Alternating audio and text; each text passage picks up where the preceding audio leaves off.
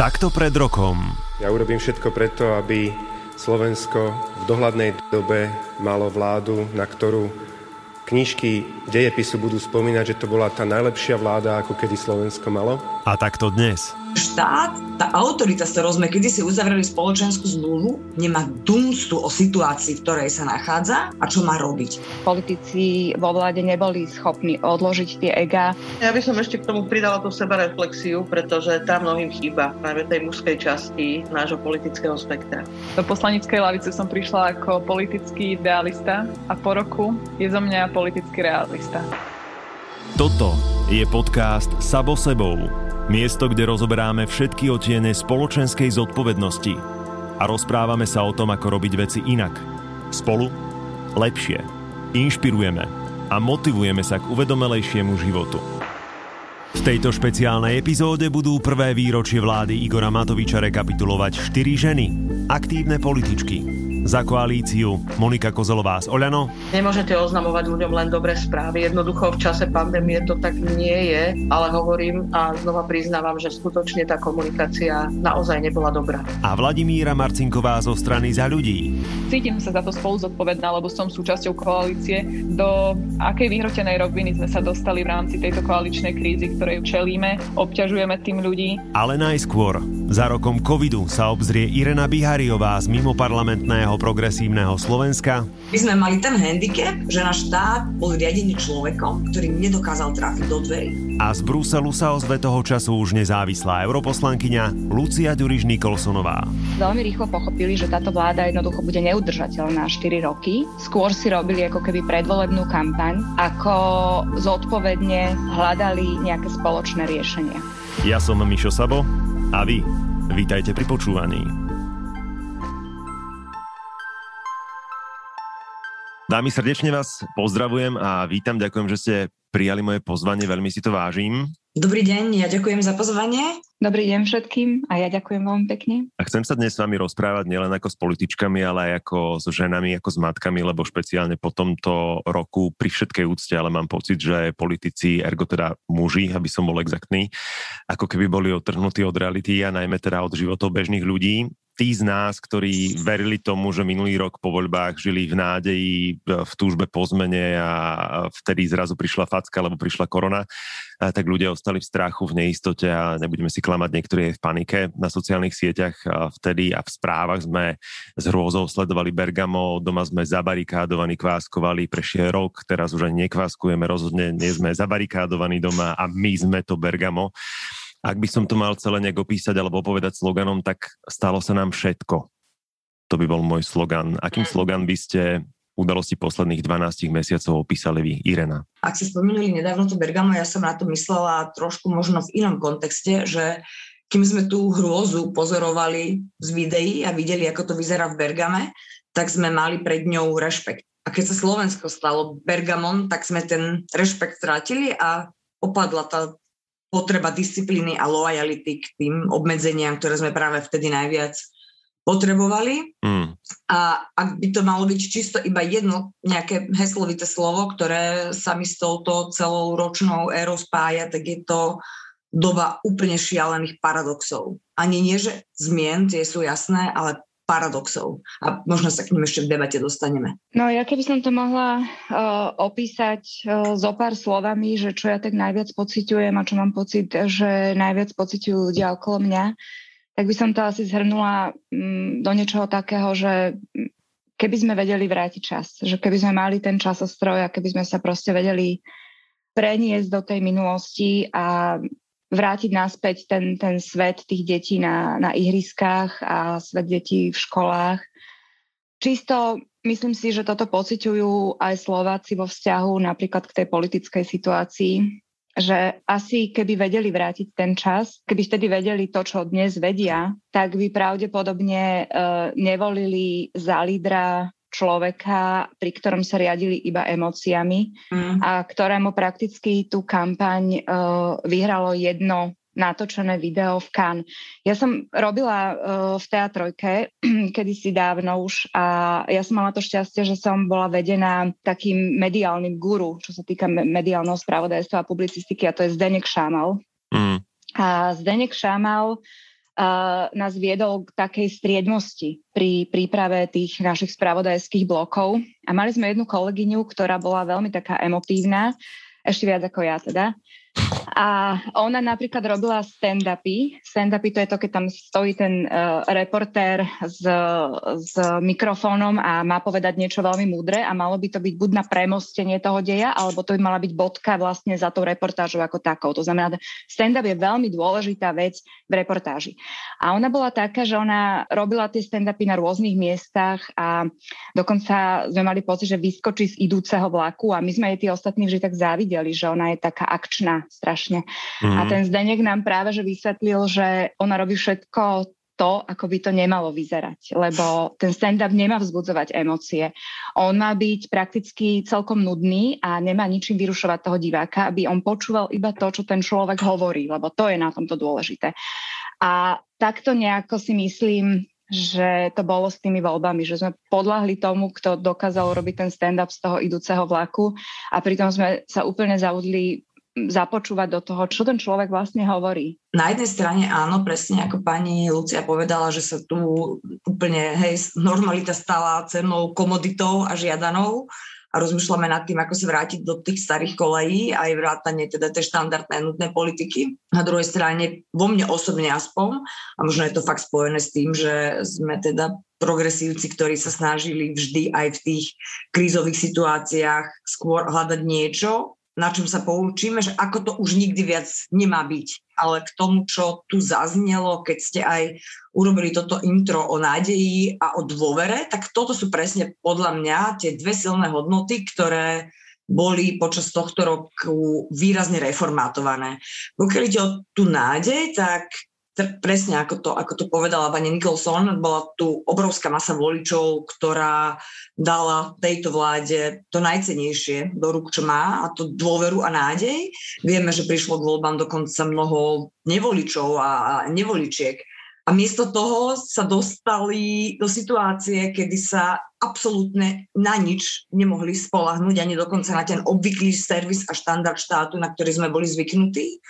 A to jediné, čo pozorovali v tej najťažšej chvíli nášho života a tej fáze, ktoré sme prechádzali, bolo akési mizerné a rok ubijajúce divadelné číslo. Nezískali sme nejakú predstavu o tom, kam sa táto krajina má nasmerovať, čo všetko mienime z krízy využiť, aké budú poučenia a či vôbec to si nad týmto uvažuje. Čiže ja mám pocit, že sa zároveň aj v plnej náhote ukázala tá vyprázdnenosť, na ktorú som teda ja osobne vždy upozorňovala, ak sa strany zlepia hodnotou boja proti niečomu mm-hmm. a mhm. nie sú schopné viesť boj za niečo. A toto je tiež niečo, podľa mňa, čo tá kríza úplne v plnej náhote odhalila. A ešte posledná poznámka na Margo tej dôvery. Jasné, že to samozrejme súvisí aj s tými objektívnymi faktormi, ktoré prinášala nepoznanosť správania sa toho vírusu a vôbec nepoznanosť toho, ako vieme eliminovať jeho výskyt a ako vieme chrániť obyvateľstvo. Ocitli sme sa v situácii naozaj reálne vystrašení, ohrození, zneistení, pričom veda nemala odpoveď, medicína nemala riešenia a zrazu sme, a to je to smutné, prvýkrát videli niečo, čo zrejme nikdy doteraz. Že štát, tá autorita, s ktorou sme kedy si uzavreli spoločenskú zmluvu, nemá dumstu o situácii, v ktorej sa nachádza a čo má robiť. Možno ešte aj toto by som bola ochotná prepáčiť, lebo predpokladám, že viacero krajín sa ocitlo vo veľmi podobnom zmetení, mm-hmm. ale my sme mali ten handicap, že náš štát bol riadený človekom, ktorý nedokázal trafiť do dverí. Líder najsilnejšej pozície vlastne v krajine, namiesto toho často, už ako to tu teda zaznelo, blbol a, a predvádzal improvizácie a tým veľmi výrazne podkopal dôveru v autoritu štátu. Čiže my sme postupne, mám pocit, ako by na jednej strane premrhávali tú dôveru, alebo poviem nádej, ktorú sme hej, vkladali do tejto vlády a mm. zároveň, ak sme dovtedy mali problém s dôverou v štát, tak to, akým spôsobom sa riadila pandemická kríza a to, akým spôsobom sa vôbec riadila krajina, tú dôveru úplne proste ešte väčšmi prehlbila. Ja by som sa chcela trochu zastať aj politikov a teraz mi je úplne jedno akých, že či vládnych alebo, alebo opozičných na Slovensku, lebo faktom je, že tá pandémia je niečo, čo prišlo a zrazu sme tomu museli čeliť a nielen my sme mali problém uh, zvládať tú pandémiu, ale uh, všetky krajiny na celom svete. V čom je ale rozdiel je ten, že niekde tí politici viacej počúvali tých, ktorí predsa len uh, boli o krok ďalej, čo mm. sa mhm. týka tej pandémie. A to sú veci a to sú odborníci. Mm. A to sa dnes ukazuje ako to jediné správne, že teda politici naozaj odložili tie svoje ega, prestali sa hrať na tých najmudrejších, na tých, mm. ktorí všetko a za každých okolností musia zvládať boli tam politici, ktorí dokázali povedať aj prepáčte. Bola to napríklad aj nemecká kancelárka Merkelová, keď komunikovala s ľuďmi, veľmi otvorene proste prijala, uh, bola ochotná priznať tú pokoru. A prakticky z tých politikov, z tých rozumných politikov sa stali messengery, sa stali normálni poštári, ktorí sa obklopili veľmi múdrymi ľuďmi, odborníkmi, ktorých boli ochotní počúvať a potom tú message dokázali priniesť ľuďom. Toto je to krásne a toto je, myslím, to, čo na Slovensku nebolo úplne zvládnuté, že u nás politici vo vláde neboli schopní odložiť tie ega, načúvať a stať sa naozaj len tými poštármi proste tej správy. A čo sa dnes ukazuje, ešte k tomu nie sú úplne dáta, ktoré by hovorili o tom, že tam, kde boli vo vedení krajiny ženy, tak tie krajiny to zvládali, zvládali lepšie, ako napríklad Nový Zéland, aj keď teda on je v unikátnej pozícii, lebo bol mm-hmm. schopný sa hermeticky uzavrieť. Rovnako Fínsko si celkom, celkom dobre viedlo. Estonsko. Estonsko, presne tak. To znamená, máme tu tie príklady, ešte nemáme úplne tie dáta, ktoré by hovorili o tom, že tam je nejaká priama korelácia, ale čo sa ukazuje, tak tam, kde sú vo vedení ženy, neklesla až tak veľmi dôvera vo vládu. Práve naopak. Práve počas pandémie tá dôvera e, vo vládu a v štátne inštitúcie a v politikov vo vláde stúpla. A myslím si, že za týmto je jednoznačne komunikácia, iný mm-hmm. spôsob komunikácie. Tu sa ukázalo, mm-hmm. že, že naozaj okrem toho IQ a okrem toho ega, ten líder by mal mať aj EQ, ten emočný mm-hmm. a mal by byť schopný vcítiť sa do pozície ľudí, ktorí zostali vystrašení, ktorí možno poprvý raz v živote mnohí z nich sa obratili na ten štát a čakali, že im podá tú pomocnú ruku. To sa týka štátnej pomoci, schém štátnej pomoci, ale to sa týka celkovej takej komunikácie, ktorá mala tých ľudí ubezpečovať, že bude lepšie a že všetci sme v tom spoločne a všetci spoločne sa budeme snažiť, aby lepšie bolo.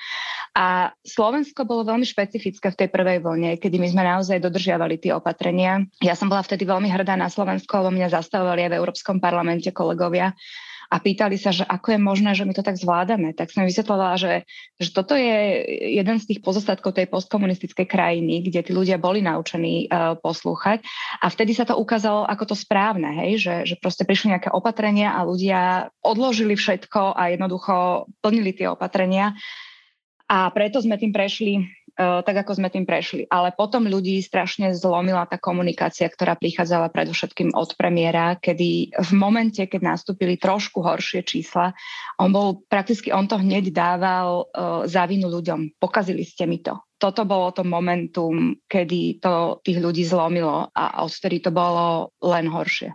Tých 5,5 milióna vynikov? Tých 5,5 milióna vynikov. Mm-hmm. Toto je naozaj vec, ktorá je unikátna, hm. nie že v Európskej únii, ale vo svete. Tak tam bolo viacej momentov, ktoré zahrkali. Mm-hmm. Michal Vašečka mal k tomuto veľmi patričný komentár. Ja teda Michala Vašečku naozaj zbožňujem, je to je môj idol, ale odliadnúť od toho, jeho výrok, obyčajní ľudia vyhrali voľby a národ čakal, že budú vládnuť neobyčajne, asi hovorí za všetko. Ale aj tak bol by podľa vás porazeným ktokoľvek, kto by pred rokom vyhral voľby? Alebo je korona pre túto novú vládu automaticky čiernym Petrom? Pre každú vládu by to bolo handicapujúce a ja tiež nikdy nechcem znieť ako tá, ktorá, hej, ako tá najväčšia lumenka, ktorá by presne vedela, čo má robiť. Hmm. Ale existovali určite možnosti, ako to minimálne nezhoršovať, ak to mám tak diplomaticky povedať, pretože už keď sme sa teda bavili aj o tej dôvere, aj o tej lojalite, tak ja mám pocit, že jednou, um, alebo jedným z tých faktorov, ktoré podkopávali aj tú lojalitu k opatreniam a k požiadavkám vlády, bola povedzme absolútna zmetočnosť a chaos, do ktorého nás táto vláda uvrhla. A ak sme na začiatku tej prvej vlny v čase, kedy teda bola naozaj minimum prípadov, dokázali byť disciplinovaní, tak do istej miery aj rozumiem tomu, prečo sa táto disciplinovanosť vytrácala. Pretože ak zrazu vy poviete v piatok, že v poriadku, ak bude na svadbe, neviem, 20 ľudí, ale o ďalšie 3 dní poviete, že bude to v poriadku, ak aj 50, tak vy tým ľuďom vlastne hovoríte, že vy neviete, čo máte robiť. Vlastne tak akože strieľate. V jeden týždeň môžete sedieť v divadle v takomto usporiadaní a potom iný týždeň hmm. môže byť aj iné usporiadanie. A hovorím, že aj to by možno ešte nebola taká tá posledná kvapka, ktorá otupila tú dôveru ľudí. To, čo tam potom nastalo, bola tá fáza, kedy sa úplne začali ignorovať jednak povedzme osvedčené postupy zo zahraničia, jednak odborné názory a začalo sa to celé stávať, to riešenie, pseudoriešenie, na nejakom experimentátorstve a potrebe priniesť nejaké riešenie, na, ktorý sa, na ktoré sa bude pozerať celý svet a Tony Blair nám bude teraz vyvolávať a, a neviem, hej, že bude nám bude čapkať, ako to tu my zvládame, že toto, toto bol veľmi nesprávne nastavený cieľ v tejto dobe. Ak toto ľudia videli, že, že tu si niekto dovolil také veci, ktoré si podľa mňa nikdy v živote táto republika nevyskúšala, keď zistili, ako veľmi ľahko sa dajú ohýbať tie základné kamenné princípy právneho štátu, ak máme v krajine človeka, ktorým absolútne nerozumie, ktorý nerozumie vnútornej architektúre štátu, ktorý nerozumie kompetenčným mechanizmom a ktorý nás tu ťaha od buka do buka, tak toto je potom ten rozdiel, ktorý situáciu a riešenie krízy na Slovensku podstatne stiažil a zhoršil oproti iným krajinám. Na začiatku sme boli na tom naozaj veľmi podobne, vzhľadom teda na to minimum informácií, ktoré sme o povahe vírusu mali. Ale potom to, čo nasledovalo a to, hmm. kde sme sa dostali dnes, sa bohužiaľ nedá vnímať nejak inak ako maslo a zlyhanie, teda predovšetkým lídra krajiny s najsilnejším mandátom, ktorý mu uh, voliči a voličky odovzdali. Ja by som k tomu možno pre férovosť dodala to, že faktom je, že tá Matovičová vláda našla tú krajinu v dezolátnom stave po bývalých Ficových vládach. My sme mali naozaj vytunelované zdravotníctvo, ktoré je v dezolátnom stave. Bola tu vraj urobená nejaká digitalizácia za miliardu. Teraz sme presne zistili, keď ostatné krajiny proste pracujú s aplikáciami, ja neviem s čím všetkým a, a s digitálnymi formulármi a s, s úplne iným systémom objednávania na očkovanie, tak sme vlastne zistili, že, že digitálny líder uh, Pellegrini za tú miliardu neurobil absolútne nič a všetko to skončilo u Brhela alebo niekde. A toto je férové povedať, že, že v porovnaní s inými krajinami, keď už to teda hodnotíme, to Slovensko na tom bolo veľmi zlé. Samozrejme najzuboženejší stav bol práve v tom zdravotníctve. Ale potom sme mali obrovskú možnosť, ktorú nám napríklad dala aj Európska únia, ktorá vytvorila mnohé mechanizmy, do ktorých sme sa mohli zapojiť aby sme tú pandémiu a ten boj s pandémiou zvládali lepšie a boli tam aj mechanizmy, ktoré boli vytvorené špecificky pre zdravotníctvo. A myslím si, že toto najlepšie ako keby vykresluje to, čo povedal bývalý dnes už minister zdravotníctva Krajčí na vláde, kedy vlastne sa diskutovalo o tom, že prečo sa Slovensko nezapojí do týchto mechanizmov, kde sa dal vymieňať aj zdravotnícky materiál, aj zdravotnícky personál, eh, aj sme dokázali čerpať peniaze, tak Krajčí na to povedal, že my máme svoju hrdosť. Uh, ja si myslím, že tam veľa ľudí proste bolo nekompetentných, uh, ako keby viesť tie rezorty. Preto sme aj nedostatočným spôsobom využili tú možnosť zapájať sa do tých mechanizmov Európskej únie, ktoré nám mohli naozaj uľahčiť, si myslím, uh, ten boj s tou pandémiou. Napríklad uh, nerozumiem tomu, prečo Slovensko, ale toto je dlhodobý náš problém, prečo my sa stále tvárime, že vymýšľame teplú vodu, uh, že vymýšľame koleso. Mm. Hej, lebo to už bolo vymyslené a boli krajiny, kde, kde už ako mali napríklad apku na trekovanie e, tých kontaktov. Na Slovensku sa aj vyvinula takáto apka, ale nikdy nebola spustená do obehu. Potom prišiel Matovič akože s geniálnym plánom, lebo on potreboval stále ako keby ohurovať niekoho. Hej, mhm. hej, hej. A k tomu sa dostanem potom, že ja si myslím, že dnes už je ako keby zrejma tá príčina. Prišiel s tou atomovou zbraňou toho celoplošného testovania, akože vtedy naozaj ten svet spozornil, minimálne teda Európska únia, mňa tiež zastavovali v Európskom parlamente, teda, že čo to ideme robiť s tým celoplošným testovaním, ale ukázalo sa to ako blamáž, hej, že, že chvíľu som aj tak dúfala, že možno, že naozaj ohúrime, že, že my to malé srdce na, na mape Európy a ukázalo sa, že nie. Aj teraz e, to, čo robíme vlastne stále s tými antigenovými testami, tak v tomto sme unikátni. Míňame strašne veľa peňazí na tie mobilné odberné miesta a testujeme antigenmi, keď už celá Európa pochopila, že jediné spolahlivé sú PCR testy a tie antigeny sú len ako keby dodatok k tým PCR testom. U nás je to úplne naopak, čo ja do dnešného dňa nepochopím, lebo už sú úplne zrejme čísla z európskych krajín minimálne, ktoré my máme k dispozícii, kde je krásne vidieť, že pri tom masívnom testovaní tými PCR testami je ten boj a to vyhľadávanie tých pozitívnych oveľa efektívnejšie ako tie naše mm-hmm. antigény, ktoré sa stali proste, neviem, nejakým svetým grálom pre Matovičovú vládu. Ale ja si myslím, že ono to celé je o tom, že Uh, veľmi rýchlo pochopili ľudia účastní v tej vláde Igora Matoviča, že táto vláda jednoducho nevydrží. A toto si myslím, že je to, čo nás odlišuje od tých ostatných krajín. Že boli vlády, alebo teda sú vlády, ktoré to ako keby zomklo naprieč tým politickým spektrom.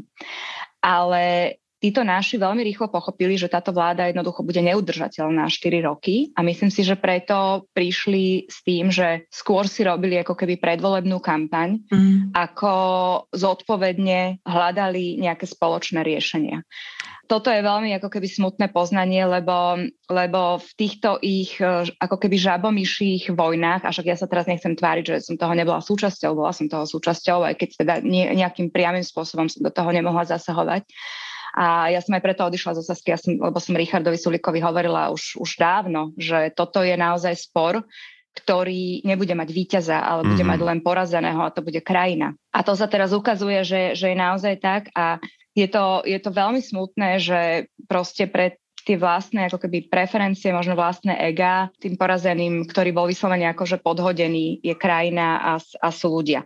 Ale na druhej strane chcem povedať, že toto si v takejto diskusii môžem dovoliť povedať ja, môže si dovoliť povedať pani Biháriová, ale v žiadnom prípade si to nemôžu dovoliť, morálne si to nemôžu dovoliť tí, ktorí to nepriamo spôsobili a to je Fico, to je Pellegrini. Proste títo ľudia, akože Slovensko sa v tomto nachádza v unikátnej situácii, že my máme takúto opozíciu. Za normálnych okolností tá opozícia samozrejme môže komentovať takýmto spôsobom kritickým dianie, ale špeciálne títo dvaja nemajú žiadne morálne právo, aby sa k tomu vyjadrovali, lebo v konečnom dôsledku to, ako u nás umierajú ľudia v nemocniciach a to, ako naše nemocnice nie sú vôbec pripravené na takýto nápor pacientov, a to, v akej situácii sa nachádza digitalizácia na Slovensku, to všetko je vina Fica a Pellegriniho a to by im malo byť zosobnené a za to by mali oni dvaja špeciálne niesť dôsledky. Títo dvaja nemajú najmenšie právo sa k tomu vyjadrovať a, a zvolávať si tlačové konferencie. A to ma vždy postaví zo stoličky. Mm. Jednu faktickú, hej, že teda nie, že by som toto išla rozporovať, ale ja sa teda vrátim pár dní dozadu, kedy zaznelo,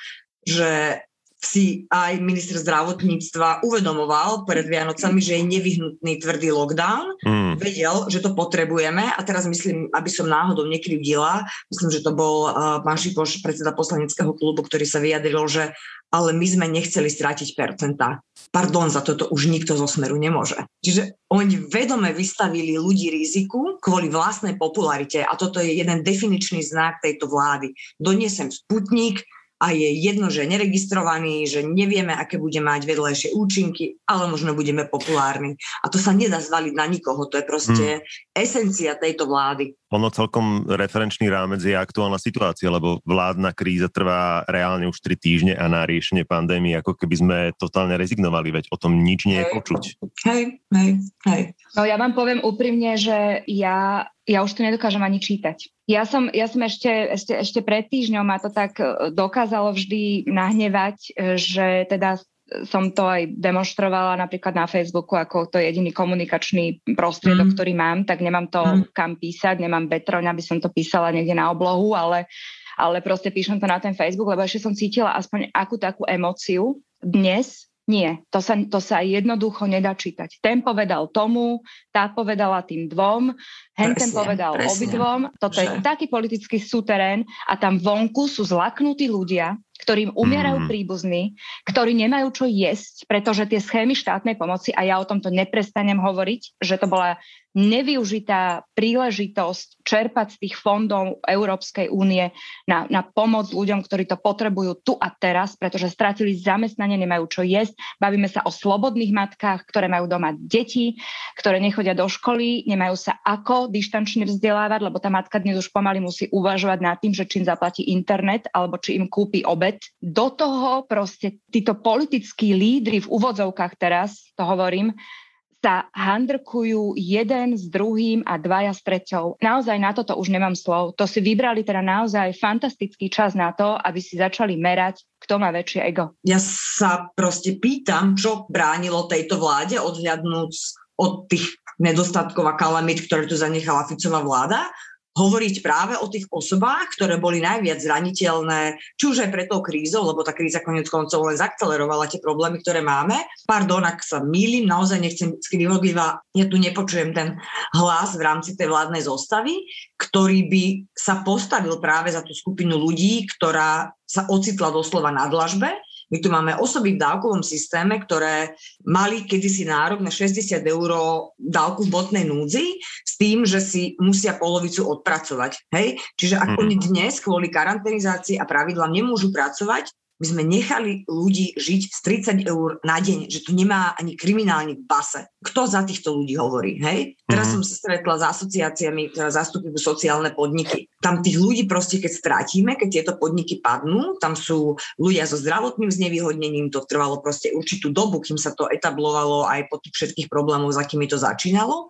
Tí ľudia proste nebudú mať akýkoľvek návrat na pracovný trh Rovnako som sa stretla so zástupcami SZČO, drobných podnikateľov. To je proste masa ľudí, to je takmer 600 tisíc ľudí, ktorí tvoria, myslím, že 60% HDP a čo ma prekvapilo, a úprimne fakt poviem, že mi to srdce až trhalo, že oni nenašli nikoho, kto by si ich bol ochotný vypočuť. Hej, a mesto toho, teda fakt nechcem to, aby to pani Nikolsonová brala osobne, že tú kritiku smerujem jej bývalému uh, stranickému šéfovi, tak on tu hrá pre pána kráľa tieto podnikateľské kilečka, hej, že kde to keľu proste je, keď má zastupovať tú skupinu, ku ktorej sa mal hlásiť nehovoriac o zhoršenom postavení žien, presne ako to už teda sme začali, že, že na ženy sa preniesla povinnosť byť plnou hej, pozornosťou v práci, mm. lebo ten home office neznamená, že my sme teda vypli prácu a nemusíme deliverovať veci.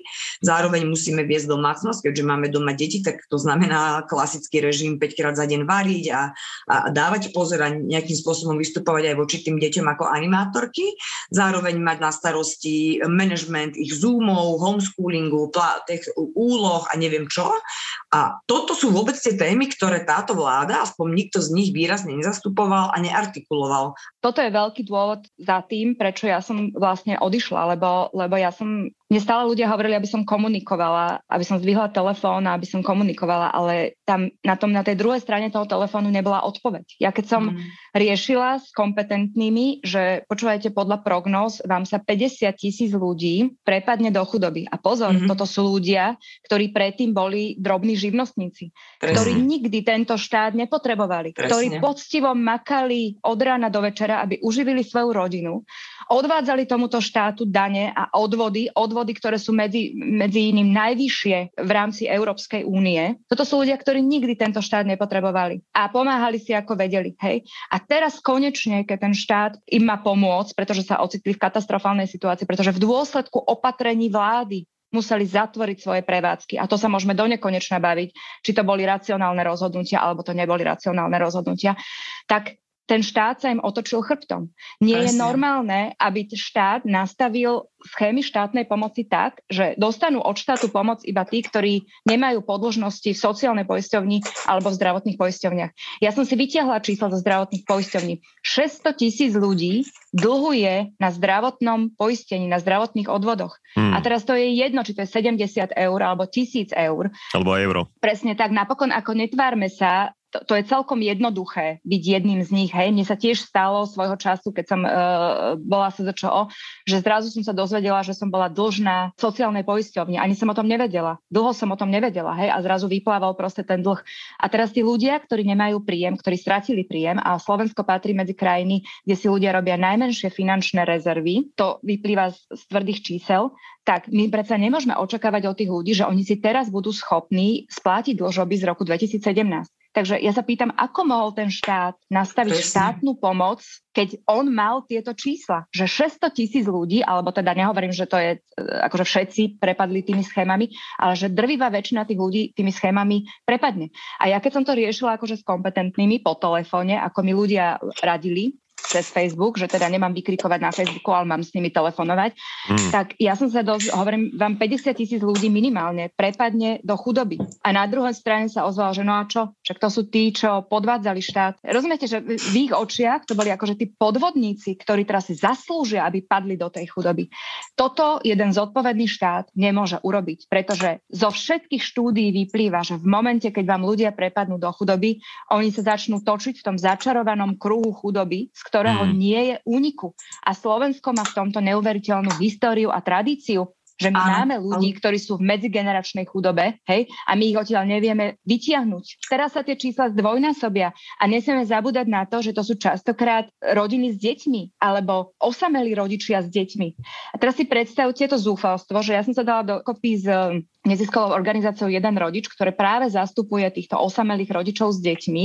To sú v drvej väčšine 85% z toho sú matky, hej, ktoré majú doma deti. Tie sa ocitli úplne katastrofálne situácie, že doslova nemajú čo jesť. Tak my teraz tou neziskovkou dávame dokopy projekt, kde zbierame peniaze od rôznych nadácií, aby sme ich mohli distribuovať týmto rodinám, aby neprišli o bývanie, lebo ono sa to začína diať na východnom Slovensku, už je alarmujúca situácia, lebo títo ľudia, ktorí sa prepadli do tej chudoby, nemôžu platiť za bývanie prichádzajú o to bývanie a nikto nevie, kde skončia, pretože my nemáme ani krízové centra, my ich nemáme kde umiestniť. Ja keď som písala pred rokom list na vládu, že urobte niečo napríklad pre obete domáceho násilia, zaplatte hotely, ktoré teraz sú prázdne, zaplatte hotely a urobte z nich dočasné ubytovne, krízové centra pre, mm. pre ženy s deťmi ja som do, od dnešného dňa nedostala ani len uh, formálnu odpoveď, ani len, že ďakujeme, že ste napísali, alebo že strčte si tie vaše rady niekam. Nič, nič. Ako ja som napísala asi 10 listov s konkrétnymi odporúčaniami. Nič. To je hluché, oni sú najmudrejší, oni si to budú riešiť po svojom a výsledok je, že neriešia vôbec nič. Poslednú vec, prepačte, že tak dlho hovorím, poslednú vec, čo chcem k tomu povedať, že toto by malo byť naozaj memento pre ľudí, pre voličov, lebo samozrejme ono to speje k predčasným voľbám. Chtiac alebo nechtiac môžu naťahovať čas, jak malé trenky, dopadne tak, že sa pôjde do predčasných volieb. A ľudia by si mali podľa mňa toto zachovať v hlave, toto memento veľmi silné, že mali by mať väčšie nároky na, na voličov a na lídrov. Tu už nestačí, že nekradnúť. Toto sa stalo Isté. u nás takou Isté. tradíciou, že však oni nekradnú. No a čože mm-hmm. nekradnú? To by mala byť mm-hmm. samozrejmosť, že nekradnú. Hej, to, že tu predtým 12 rokov Ficové vlády kradli, to je druhá vec. Ale toto už vážení voliči, prosím vás pekne, vám nesmie stačiť. Vy musíte mať väčšie nároky. A to je presne to, čo hovorila pani Bihariova ľudia, ktorí sú vo vláde, musia myslieť na tie zraniteľné skupiny, musia o nich hovoriť a musia nielen hovoriť, musia ich problémy aj efektívne riešiť. Mi veľmi páči, čo teraz hovorila e, pani Lucia aj vo vzťahu teda k tej e, snahe nejakým spôsobom cez mimovládnu sféru e, artikulovať a riešiť tie sociálne problémy. A teraz naozaj, naozaj to vôbec nemierim voči vám osobne, ale ja si myslím, že, že práve na tom, ako sa spoločnosť vždy doteraz stávala k tým núdznym, má obrovský podiel práve Saska. Hej? Že oni tu vytvorili ten étos, že človek, ktorý sa ocitne v núdzi, je niekto, kto si má riešiť svoje problémy. Nemá otravovať štát, má mu to vyriešiť trh a argumentáciu, ktorú ste aj vy teraz predniesli, ktorá mne je osobne veľmi sympatická, bol nálepkovaný za nejakého bolševika a ja neviem čo. My sme si tých ľudí tu vychovali v tom, že dostať pomoc za to, čo si človek nespôsobil a čo ho teda naozaj privádza na dlažbu, je akási slabosť, je akési zlyhanie a, a čo nás ostatných do toho. A dnes sa presne ukázalo, že ako takýto prístup a politická filozofia vyzerá v praxi, pretože sa dotkla ľudí, ktorí boli doteraz ekonomicky činní. A ja si veľmi želám presne, aby toto bolo to momentum, hmm. ak budú voľby či už predčasné alebo v riadnom termíne, aby sme na toto pamätali. Hej, že tá sloboda vlastne nie je len sloboda od niečoho, že nemáme tu nejaký zákaz, ale štát vytvára slobodu aj tým, že nám vytvára reálne ekonomické, sociálne podmienky na výkon základných ľudských práv. A ak nevytvára podmienky na to, aby sme prežili a aby sme mali chránený život na tej elementárnej biologickej úrovni, ja sa znovu vraciam k tým 30 eurám na mesiac, tak potom sa nemôže niekto tváriť, že hájí slobodu.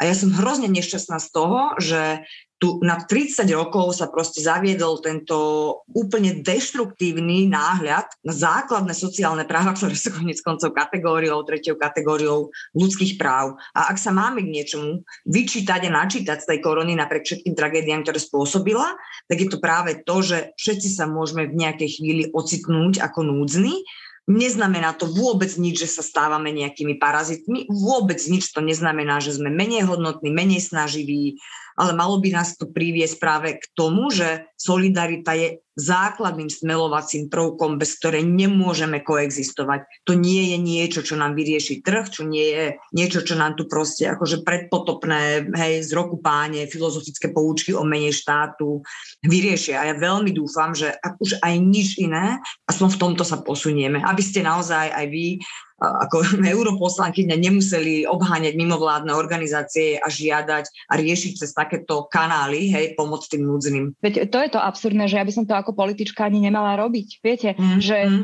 mne, mm. mne čo písali ľudia, to sú proste, to sú zúfale príbehy, to sú príbehy, hej, ktoré hej. sa ťažko čítajú a neviem si predstaviť, ako sa žijú, hej.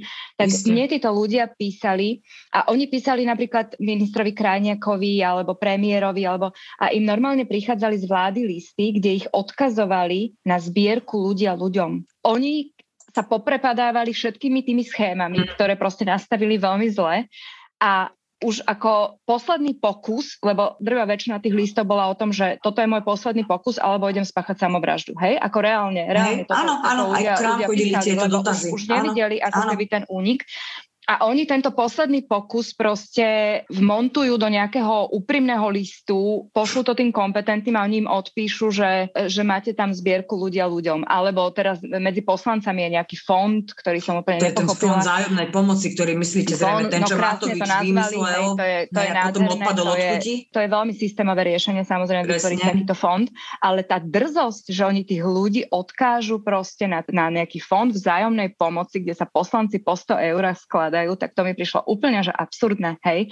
A to mali súťažiť tu, utrpením. Existuje organizácia e, Európska Eurochild a o, oni vlastne teraz zostavili taký rebríček, o, e, ako jednotlivé štáty európske, nielen v rámci Európskej únie, reagovali na túto krízu a ako podporovali rodiny s deťmi. A Slovensko skončilo na poslednom mieste so Srbskom, pretože Iné štáty napríklad vymysleli špeciálne paušálne dávky, ktoré išli mm-hmm. za mhm. deťmi, hej. Teraz sa môžeme baviť o tej výške a v Nemecku to bolo myslím 300 eur na, na dieťa, ale však dobre, Nemecko je niekde úplne inde. Ale vôbec to, že mysleli na tie deti a že ich teda zahrnuli do tých schém štátnej pomoci, Slovensko nula. Nič. Mm. Proste tu boli nejaké mm. schémy na SZČO a potom nejaká dávka SOS, mm. ktorá bola ale tak zle nastavená, a tak boli zle nabrifovaní úradníci na úradoch práce, že tisíce ľudí ju proste nedostali. A SOS dávka mala byť tá posledná, ktorá vás delila od toho, aby ste klesli do hmotnej núdze.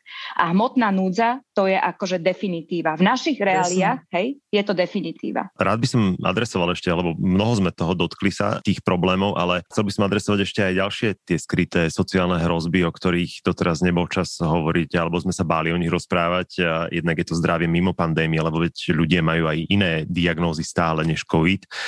Spomínané domáce násilie, duševné zdravie dospelých detí, následky toho dlhého už vyše roku mimoškolského systému.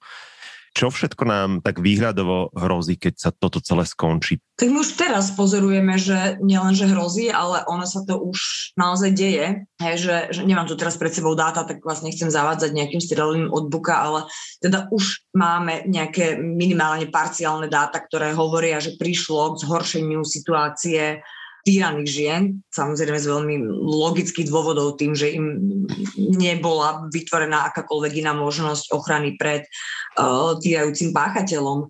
Uh, stúpol počet volaní na linky pomoci, kde sa teda snažia aspoň takouto formou uh, navigovať a povzbudzovať obete domáceho násilia. Vieme, že pokiaľ teda ide o školy, tak e, sa strácajú návyky a teda to mám dve deti a viem vám to potvrdiť z vlastnej skúsenosti, čo ma to stojí a to sú malé deti, hej, že, ktoré mm. ešte by nemali byť celkom pokazené, že úplne strátili návyky, ktoré ak by sme v tomto režime udržiavali ešte rok, tak ja neviem, že do akej školy sa potom vrátia a ako tam vydržia. A keď spomínam tú školu, tak tá pandémia ukázala ešte jednu vec. Nielen to, že my nie sme nejak digitálne pripravení a nedali sme deťom zručnosť tej rýchlej adaptácie na zmeny a že sme ich nenaučili možno takému niečomu ako je self-management a delba času a úloh, ale ja keď som teda pozorovala, že čo je ten obsah učiva, alebo teda máme v rodine aj dôsmačku a gymnazistku, tak ja som si uvedomila, že pre mnohé deti je vlastne tá dištančná výučba akoby bez rozdielu s tou, s tou prezenčnou, ak odmyslíme tie hej, sociálne vzťahy a nevyhnutnosť kolektívu. A znova nám pripomenula, že ako mizerne máme nastavený celý ten obsah vzdelávania, pretože uh, tá naša Mirka z rodiny mi hovorí, že ja aj tak sa tú biológiu musím dojsť doma nabifliť, hej, že sa to aj tak nenaučím niekdy v škole.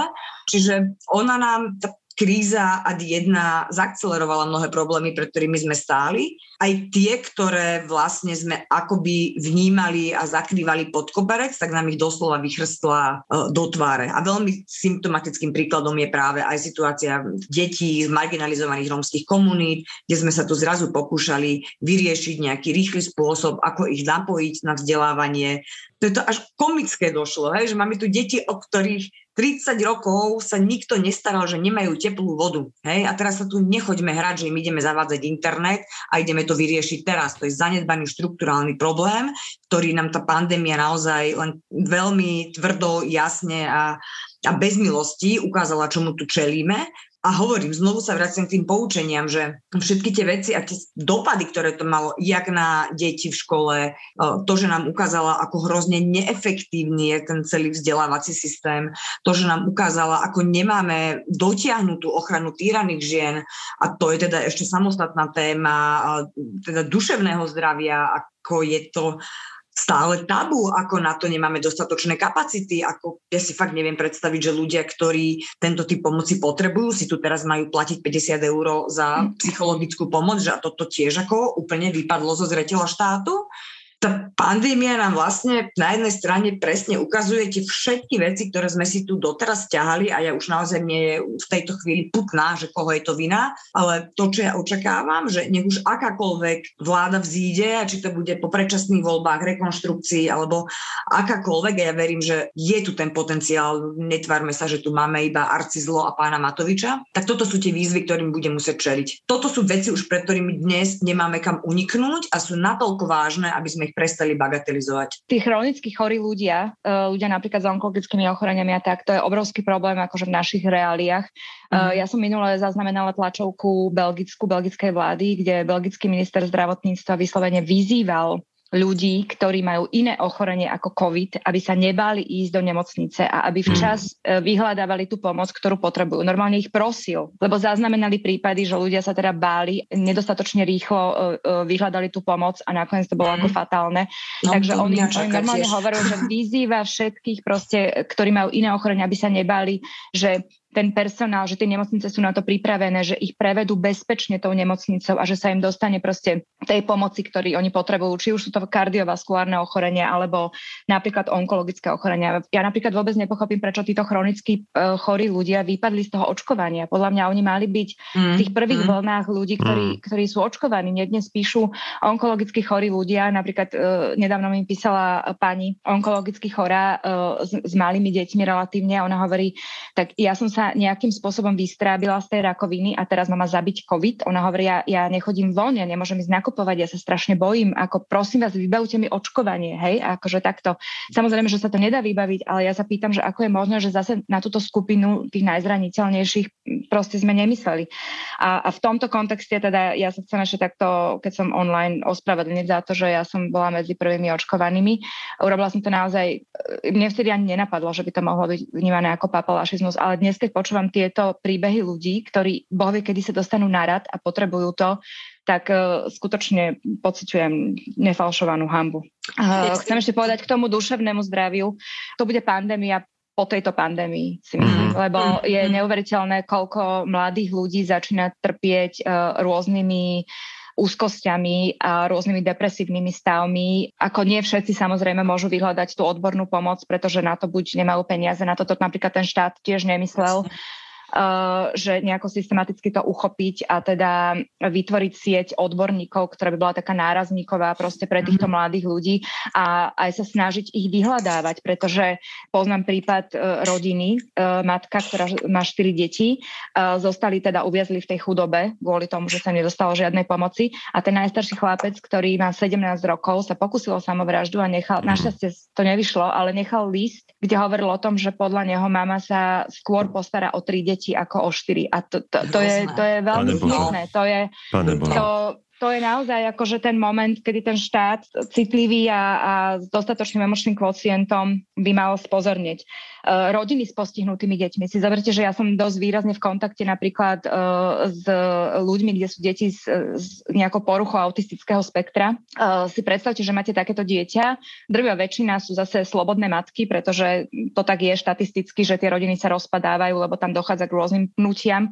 A teraz tá matka zostane s dvoma deťmi doma a je napríklad zdravotná sestra. A jedno z toho, z tých mm-hmm. detí je autistické, hej, ktoré vypadlo mm-hmm. z toho stereotypu, ktoré nemôže chodiť ani do nejakého denného stacionára, nenavštevuje školu, nemá ten stereotyp, dochádza tam k veľmi nepríjemným situáciám v tej rodine a jej nemá kto pomôcť. A teraz ona je bojo, okrem iného bojovnička v prvej línii. To sú, to sú katastrofálne príbehy, uh, ktoré ako keby nikto nerieši, rieši ich možno IPčko, hej, ktoré e, chudák ten Marek Madro, to je tá online uh, poradňa teda. Čo sú z dobrovoľníci museli... všetko?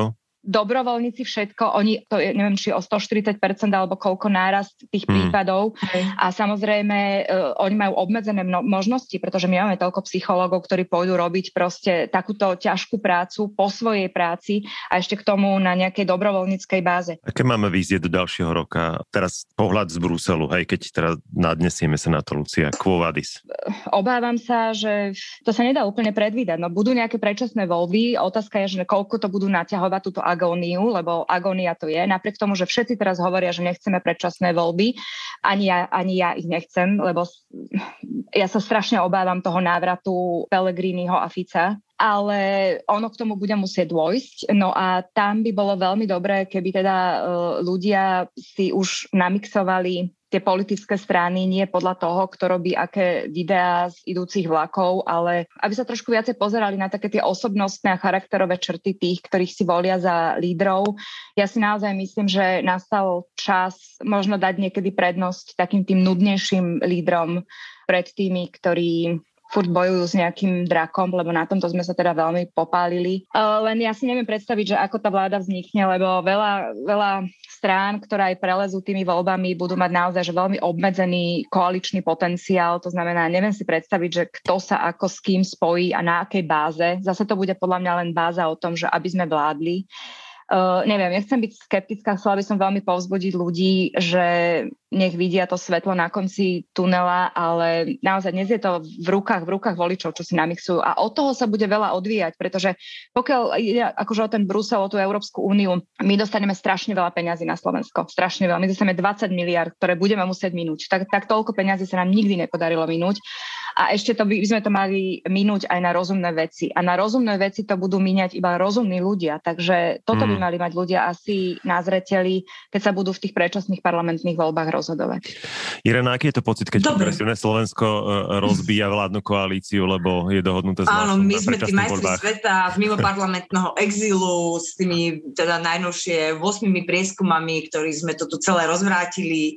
Viete, že nemám ten pocit z toho, že idem sa nechať zastrašovať Matovičovým zaklinadlom, že arci zlo v opozícii, no tak sakra mal si si robiť tú svoju robotu dobre, aby tam to arcizlo nerástlo. A ak rástlo, tak to nie je chyba Bihariovej, hej? Ja sa znovu vrátim k tej výsade, ktorú nám demokracia priniesla a to je slobodná súťaž a, a politický pluralizmus. A, a poďme si ho dať, hej, ak nám to teda príde, keďže aj teda pani Nikolson hovorí o predčasných voľbách, že to bude do nejakej miery skôr či neskôr ten scenár, ktorý nás čaká, tak proste nepolarizujme už znovu tú krajinu na arcizlov a zlepenec, ktorý ich ide zachraňovať. Tá dilema takto nestojí, hej, že sú tu strany, ja si teda viem predstaviť aj ten blok rozumných, hej, ktorý dnes má tú dilemu o tom, či odísť od uh, Igora Matoviča, že pokojne by sa okolo tohoto jadra vedela, vedela vytvoriť koalície, ale nemám rada presne toto definovanie budúcnosti na základe toho, ktorá politická strana sa s kým spojí, že ja už mám toho plné brajele. Hej, že pýtajte sa ma na riešenia, na program, na hodnoty, ale nie tri roky predtým, že kto s kým a ako, lebo to neuveriteľne devalvuje tú politickú súťaž a vedie nás to, už som to povedala na začiatku, presne k tomu, že vznikne zlepenec, ktorý nemá inej spoločnej platformy, iba teda džihad, ktorý viedol a zrazu ho teda doviedol a nevie, čo má robiť. Ale k inému som teda chcela, aby sme pokročili k tým víziám a možnostiam a tomu, kam sa môže Slovensko uberať. Samozrejme, je to veľmi vždy závislé na Slovensku od toho, k akým obzorom nás ťahajú politici. A to je to, čo tu ja dnes necítim. Hej, žiadne obzory, žiadna predstava o budúcnosti, žiadna úvaha či diskusia, k čomu sa po pandémii chceme vrátiť, k čomu by bolo možno lepšie sa vôbec nevracať. Uh, lebo ona naozaj prináša paradigmálne zmeny. Hej? A to sa týka napríklad ekonomiky. He, že ona nás proste táto pandémia postavila pre tak zásadné dilemy a otázky, ktoré sa nevyčerpávajú tým, že kedy otvoríme podniky a kedy dáme deti do škôl. He, že ona nás vlastne stavia pred otázku alternatívnych scenárov budúcnosti a čo všetko máme urobiť tak, aby tá budúcnosť bola lepšia oproti tej, ku ktorej sme smerovali. Hej? Keď som spomenula napríklad tú ekonomiku, tak, tak sa otvára celkom legitimná otázka, že či tento typ hej, z toho spotrebno nekonečného ekonomického rastu je to, čomu sa chceme vrátiť. Áno, ten zaužívaný stereotyp nás bude zvádzať k tomu obvyklému látaniu dier, hej, nejakými daňovými, neviem, dôchodkovými reformami, no že to zrovna nesvedčí o pochopení tej lekcie, ktorú nám epidémia ušetrila. A práve ja teda, kebyže sa mám, mám, mám ten mandát a mám tú možnosť a môžem naozaj e, prispieť k tej debate a plánovaniu o tom, ako by sme sa mali po korone pohnúť ďalej, tak by som veľmi apelovala na to, že tá pandémia bola len ochutnávkou, ktorá uh, nech akokoľvek náročná a tým vôbec nechcem banalizovať, nedaj Bože, traumy a, a tragédie, ktoré spôsobila, ale my tu ešte stále proste nemôžeme vysloviť, že aj keď vyriešime pandemickú krízu, tak máme na dlhú dobu pokoj. My tu čelíme ešte silnejšie, katastrofálnejšie a, a ak rýchlo niečo neurobíme, tak nezvratnejšej kríze, a teda teraz náražam práve na, na klimatickú. Takže posledné, čo vnímam ako mm, veľmi zásadnú vec, na ktorú si musíme dať do budúcna pozor a z ktorej sa máme poučiť, je hľadanie krehkých hraníc, kedy dopustíme zásah do základných práv v mene ochrany verejného záujmu na druhej strane, kedy musíme limitovať niektoré základné práva preto, aby sme ubránili demokraciu pred tými, ktorí pod zámienkou ochrany verejného zdravia začínajú likvidovať. A toto je globálny problém, pred ktorým budeme musieť aj v dôsledku krízy stať. A ja by som bola teda veľmi rada, aby práve v tej situácii, kedy príde na lámanie chleba a nové potenciálne voľby, bolo napríklad aj toto s jedným z kritériom, ktorými sa voliči a voličky budú riadiť a rozhodovať. Ja by som chcela veľmi ľudí povzbudiť a povedať im, že tá pandémia pominie. Určite. Či to bude skôr alebo, alebo neskôr tá pandémia pominie. Bude veľmi záležať od nich, uh, aké vedenie si do čela krajiny uh, zvolia. Ľudia majú častokrát taký pocit, že oni nevedia nič ovplyvniť, ale práve pri tých voľbách toho vedia ovplyvniť veľmi veľa a tam by naozaj mali pamätať na to poučenie z tých dnešných dní, že už nestačí len nekradnúť a že by mali mať naozaj vyššie nároky na tých svojich lídrov, lebo po tejto hroznej skúsenosti si to bez pochyby zaslúžia. V čase vrcholiacej krízy počúvate špeciálnu epizódu podcastu Sabo sebou k prvému výročiu vlády Igora Matoviča. Teraz Monika Kozelová z Oľano. V konečnom dôsledku nebude porazený len Richard Sulík, ale žiaľ aj množstvo dobrých ľudí, ktorí v SAS sú. To je pre mňa veľmi frustrujúce. A Vladimíra Marcinková zo strany za ľudí. Potrebujeme viac pokoja a dá sa mi v tomto momente, že ten pokoj prinášali v poslednom období viac ženy ako muži. Dámy, vítajte. Ďakujem, že ste si v tomto hektickom čase na mňa, na nás našli čas. Veľmi si to vážim. Dobrý deň. Pozdravujem, dobrý deň. Nahrávame v sobotu 20. marca presne jeden rok od e, ustanovujúcej schôdze parlamentu, od momentu, kedy ste v rúškach a za prísnych bezpečnostných okolností zložili svoje poslanecké sľuby. Váš prvý rok v poslaneckých hlaviciach, keby ste ho mali opísať jednou jedinou vetou, ktorá veta by to bola Monika? Uh, neprichádzali sme ľahko, do parlamentu. Prichádzali sme v čase, o ktorom sme ešte vtedy ani netušili, kam až vyexpanduje.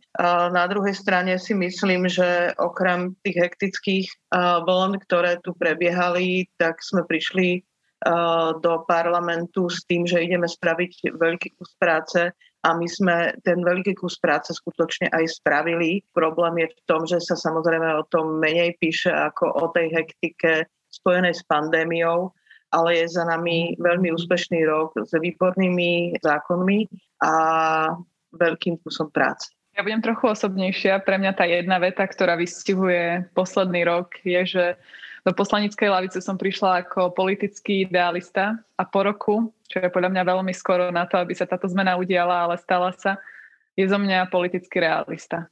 A to možno aj v dôsledku pandémie, aj rôznych iných vecí, ale ten posun je naozaj u mňa v mojom mojom osobnom vnímaní politiky veľký. Padli ideály? Nepadli ideály, len som pochopila, kde tie moje ideály náražajú na limity toho, čo je v politike, najmä v parlamentnej lavici možné a zvládnutelné. Nemám inú ako parlamentnú skúsenosť zatiaľ v rámci politiky, takže musela som sa s tým zmieriť s niektorými vecami a pre mňa ako človeka, ktorý má naozaj rád zmeny a mm, nepozná slovičko nedá sa, to bola veľká škola pokory a naozaj tvrdej mravenčej práce. Čo bolo také najšokujúcejšie alebo najväčšia, najľadovejšia sprcha alebo náraz o stenu? Keď máte dobrý nápad, keď máte naozaj veľkú zbierku podnetov od ľudí, že potrebujete v zákone presadiť nejakú zmenu, aj takto v tom politickom prostredí nestačí lebo zrazu sa na vás každý pozera s podozrením, že či za tým nie je politické PR, prečo vlastne s touto zmenou prichádzate. A nie vždy je ten proces uskutočnenia tej zmeny úplne ľahký, že minister vás víta s otvorenou náručou a, a má pochopenie pre každý zákon, s ktorým prídete. Samozrejme je to o to ťažšie, keď niektoré zákony uh, majú vplyv aj na rozpočet štátu, kde sa musí s tými kapitolami veľmi akože precízne pracovať. Takže pre mňa uvediem taký príklad, keď som dostala podnety od vojačiek a policajtiek o tom, že majú nižšiu materskú než ostatné ženy, pretože od roku 2017 vlastne, kedy sa ženám zvyšovala materská na 75% toho vymeriavacieho základu na vojačky a policajtky sa zabudlo, lebo ich materskú upravuje iný zákon. Poprvé bola som v šoku, že od roku 2017 sa ako keby nikto politicky nepobil za tieto ženy, ktorých nie je málo. Uh, hovoríme o okolo 7 tisíc žien, ktorých sa to dotýka a samozrejme týka sa to aj mužov, lebo aj muži môžu ísť na matersku. Poprvé toto ma šokovalo, že od roku 2017 4 roky vlastne o tom bolo ticho a čo ma šokovalo ako druhé, bolo, že aj napriek tej vôli ministrov riešiť tento problém, celý ten proces uh, vysvetlenia tohto stavu a naozaj uskutočnenia tej zmeny sa ťahal nejaké 3 až 4 mesiace od momentu, kedy som sa začala usilovať o túto legislatívnu zmenu. Čiže pre mladého človeka, ktorý je netrpezlivý a túži prinášať zmeny pomerne rýchlo, keďže volebné obdobie je ohraničené na 4 roky, tak e, je to trošku frustrujúce, keď vie, že každý dobrý zákon, ktorý chce presadiť, mu bude trvať niekoľko mesiacov. A nie, nedá sa to urýchliť, pretože aj ten legislatívny proces má nejaké pravidla, aj tie politické rokovania majú nejaké pravidla a keď človek príde s nápadom, tak kým to prejde inštanciami od koaličnej rady, cez poslanecké kluby, cez parlament, výbory a tak ďalej, tak to je naozaj, použijem nie veľmi pekný príklad, ale taký pôrod pôrod tej novely, naozaj ťažký proces. Monika, my sa poznáme dlhé roky ešte z čias napríklad práce v televízii a viem, že, že ste dynamická, veľmi dynamická, kreatívna duša. Toto pre vás podľa mňa tiež musí byť problém. Je, je to veľký problém, pre mňa je to rovnako stresujúce, najmä, ale aj v súvislosti s tou pandémiou musím povedať, pretože mnoho vecí, ktoré som chcela riešiť hneď od začiatku, som musela trošičku posunúť práve kvôli pandémii, pretože boli e, na programe úplne iné a dôležitejšie veci pre, te, pre ten daný moment. Čiže ja súhlasím s pani poslankyňou Marcinkovou, pretože presne to, čo pocitovala, ona som pocitovala aj ja.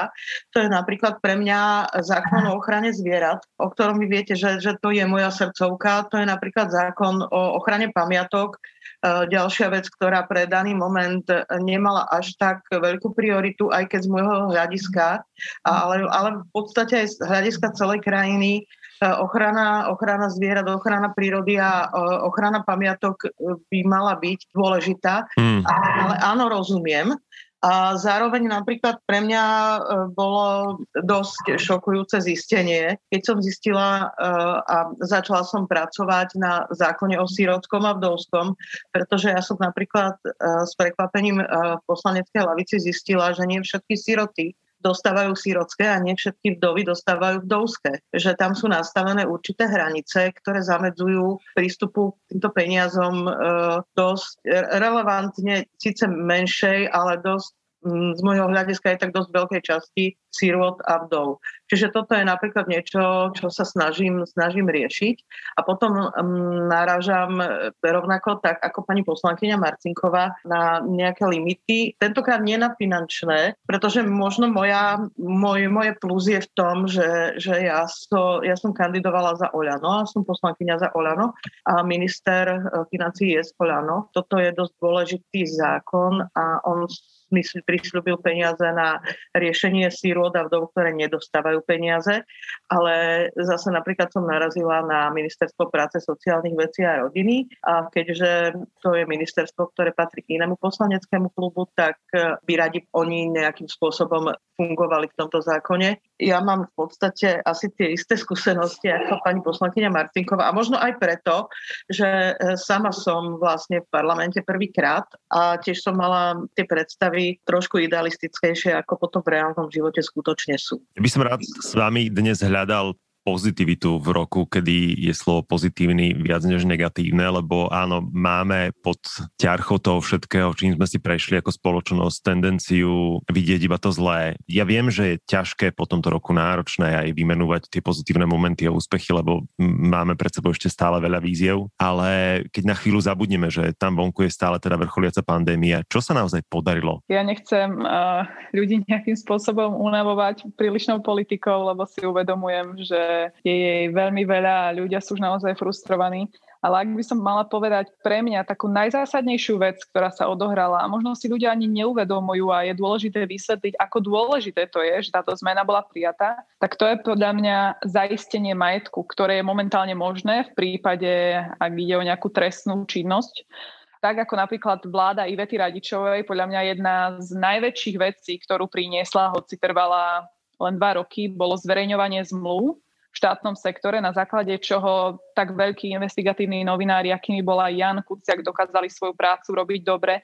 lebo naozaj sa mohli prehrabávať tým množstvom zmluv a hľadať prepojenia na jednotlivé pochybné osoby, tak ja považujem zaistenie majetku za rovnako prínosné a boji proti korupcii, ktorou je Slovensko ešte stále akože popredkávané a myslím si, niekoľkokrát som to povedala, že tá korupcia je takým hnisom Slovenska, ktorého sa musíme zbaviť, pretože už aj teraz sa ukazuje, že mnohí ľudia, ktorí vďaka rozviazaným rukám policie sú dnes akože naozaj stoja pred spravodlivosťou a čakáme na výsledok týchto súdnych konaní.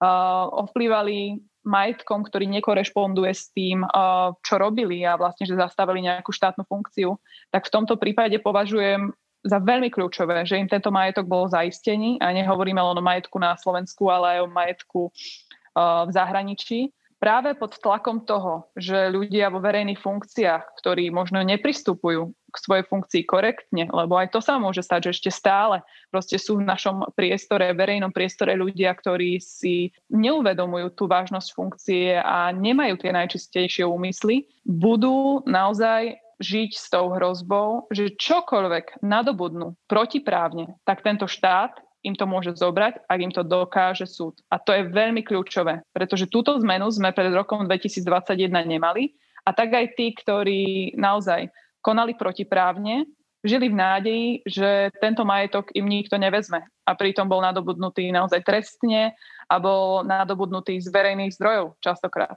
Absolútne markantná zmena. Ja by som mohla hovoriť toho hrozne veľa, napríklad odstranenie nepravosti pri zastropovaní dôchodkového veku, ktoré vznikli mnohým ženám narodeným v roku od 1957 do roku 1963.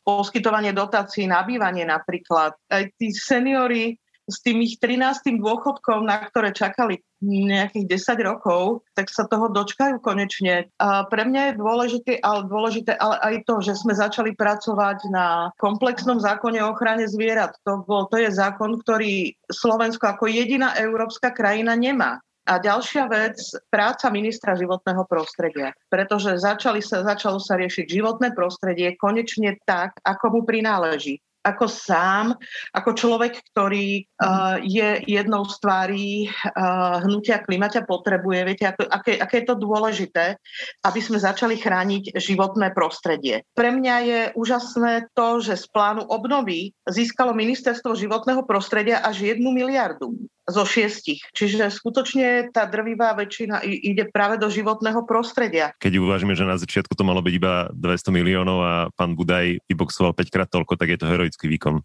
Absolútnou prioritou pri pláne obnovy a naozaj pri pláne obnovy nielen Slovenska, lebo my sa nemôžeme pozerať na Slovensko ako na nejaký ohraničený ostrovček, pri ktorom keď zachránime životné prostredie v rámci Slovenska, tak tie ostatné krajiny a ich životné prostredie a ich dopad na na klímu a prírodu sa nás netýka. To je veľmi komplexný obraz, eh, o ktorého zlepšenie sa musíme snažiť. Takže ja veľmi kvitujem aj tie naozaj ostré podmienky, ktoré si Európska únia kladie pri tom pláne obnovy a že naozaj eh, dbá na to, aby opatrenia, ktoré budú z toho plánu obnovy realizované, boli zelené a takisto každej krajine dala podmienku, že vlastne ten objem peňazí na zelené ciele musí byť dominantný. Takže uh, pre mňa to je jedna z ďalších výhod, ktorá len potvrdzuje, že aké dôležité je vplývanie Európskej únie na aj naše vnútroštátne politiky, lebo samozrejme, keď máte 16 členov vlády, uh, každý má nejaký svoj uh, politický výtlak, ale predsa len, keď je tu nejaká nadnárodná štruktúra, ktorá tie podmienky, ktorá tie podmienky naozaj veľmi zreteľne formuluje, tak máme istotu, kam sa tie politiky budú uberať aj v iných štátoch, nielen na Slovensku. A pre mňa je to naozaj ako človeka, ktorý sa cíti byť akože občanom aj Európy, nielen Slovenska, takou zárukou, že vieme, kam smerujeme a preto budem vždy opakovať, že tá zahraničná politika, hoci o nej málo počujeme, je veľmi kľúčová, pretože dáva poviem to mladým ľuďom, ktorí chcú žiť na Slovensku, ktorí vidia svoju budúcnosť na budovaní Slovenska, jasný obraz o tom, v akom Slovensku budú vychovávať svoje deti, v akom Slovensku budú žiť o 10, 20, 30 rokov, nielen zajtra. Takže pre mňa to ukotvenie v rámci Európy je jedna z tém, kto, za ktorú som tiež vďačná tejto vláde, pretože napriek, uh, napriek nejakým politickým rošadám, ktoré sa udiali okolo Sputnika, si myslím, že veľmi zreteľne je deklarované proeurópske a prozápadné orientovanie, čo sme tu pri minulých vládach nemali. Takže pre mňa absolútne kľúčové. Čo všetko nás ako spoločnosť spájalo? Bolo podľa vás viacej momentov, ktoré nás spájali, alebo tých, ktoré nás uh, rozdeľovali? No ja sa obávam, že rozdelilo nám, nás len jedno a to je samotná pandémia, ktorá ale rozdeľuje spoločnosť aj v ostatných krajinách, v okolitých krajinách Európskej únie. Rozdeľovala nás pandémia, ale je to asi najťažšia situácia, keď sme v rámci histórie moderného Slovenska čelili naozaj. Nikto z nás si ešte pred rokom nevedel predstaviť, čo všetko, čím všetkým si ako krajina prejdeme a samozrejme politici mali mimoriadne ťažkú situáciu, pretože každý jeden deň komunikovať ľuďom zákazy a obmedzenia ich slobody je pre politika absolútne najťažšia úloha, ktorej sa môže ocitnúť. Čiže tam ja by som vyzvala možno trošku sebecky ako politik, ale aj k nejakej miere empatie, že je to veľmi nepopulárne a veľmi zložité, keď musíte každý deň obmedzovať ten priestor len preto, aby ste našli cestu, ako zabrániť ďalším úmrtiam. Čiže ja som nikdy nezavidela tú situáciu, do ktorej sa dostal ktorýkoľvek minister, alebo premiér, alebo proste pandemická komisia a odborníci, že naozaj tá odozva spoločnosti a to nepochopenie bolo veľmi veľké pochopiteľne a veľmi ťažké. Akože my nemôžeme čakať pochopenie od všetkých. Sme heterogénna spoločnosť, e, máme akože naozaj rôznu mieru citlivosti v rámci osobnej slobody, aj rôznu vzdelanostnú úroveň a rôzny prístup k informáciám. Čiže ja vôbec nesúdim ani tie odozvy spoločnosti, ale od tých ľudí, ktorí si uvedomujú vážnosť situácia, ktorí majú akože naozaj dostatok zdrojov na to, aby, aby vedeli vyhodnotiť túto situáciu pravdivo, tam niekedy vnímam ako krivdu, že sa napríklad ohradzujú voči limitom cestovania, ktoré sú teraz absolútne pochopiteľné, keď bojujeme s ďalšími mutáciami a podobne. Mm. Čiže v tomto naozaj vyzývam k takej súdržnosti.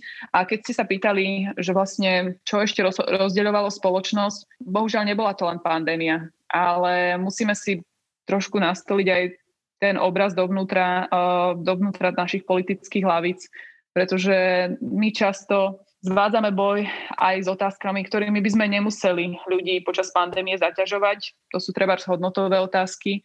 To boli interrupcie, ktoré podľa mňa boli absolútne zbytočnou politickou nadprácou a zbytočnou témou, ktorá nemusela brať politické síly ani nám v parlamente ani ďalším, keby s touto témou jednoducho niektorí neprišli a pravidelne neprichádzali. Ja to nenarážam len na kolegov z koalície, ale aj z opozície, pretože opozícia neustále túto tému využíva naozaj na rozbíjanie koalície. Toto bola taká veľmi smutná etapa e, celého tohto roka, kedy sme riešili podľa mňa úplne zbytočnú tému, lebo ten status quo, tá súčasná úprava je absolútne postačujúca, má výsledky, pretože ten počet interrupcií na Slovensku klesá a v tomto ja som veľmi rada, že v rámci tejto diskusie sedím s, s kolegyňou z parlamentu, s ktorou sme v absolútnej názorovej zhode. Myslím, že sme hlasovali vždy totožne, preto nechcem zachádzať ani do nejakých ďalších detajlov v rámci tejto témy, ale ja by som bola veľmi rada, keby sme boli svornejší, aj politicky, aj spoločensky a v rámci pandémie urobili všetko preto, aby sme túto situáciu ľuďom uľahčili a neprinášali ďalšie dilemy. Mňa preto aj osobne mrzí a cítim sa za to spolu zodpovedná, lebo som súčasťou koalície, do akej vyhrotenej roviny sme sa dostali v rámci tejto koaličnej krízy, ktorej už niekoľko dní, asi už je to aj vyššie týždňa, čelíme, obťažujeme tým ľudí a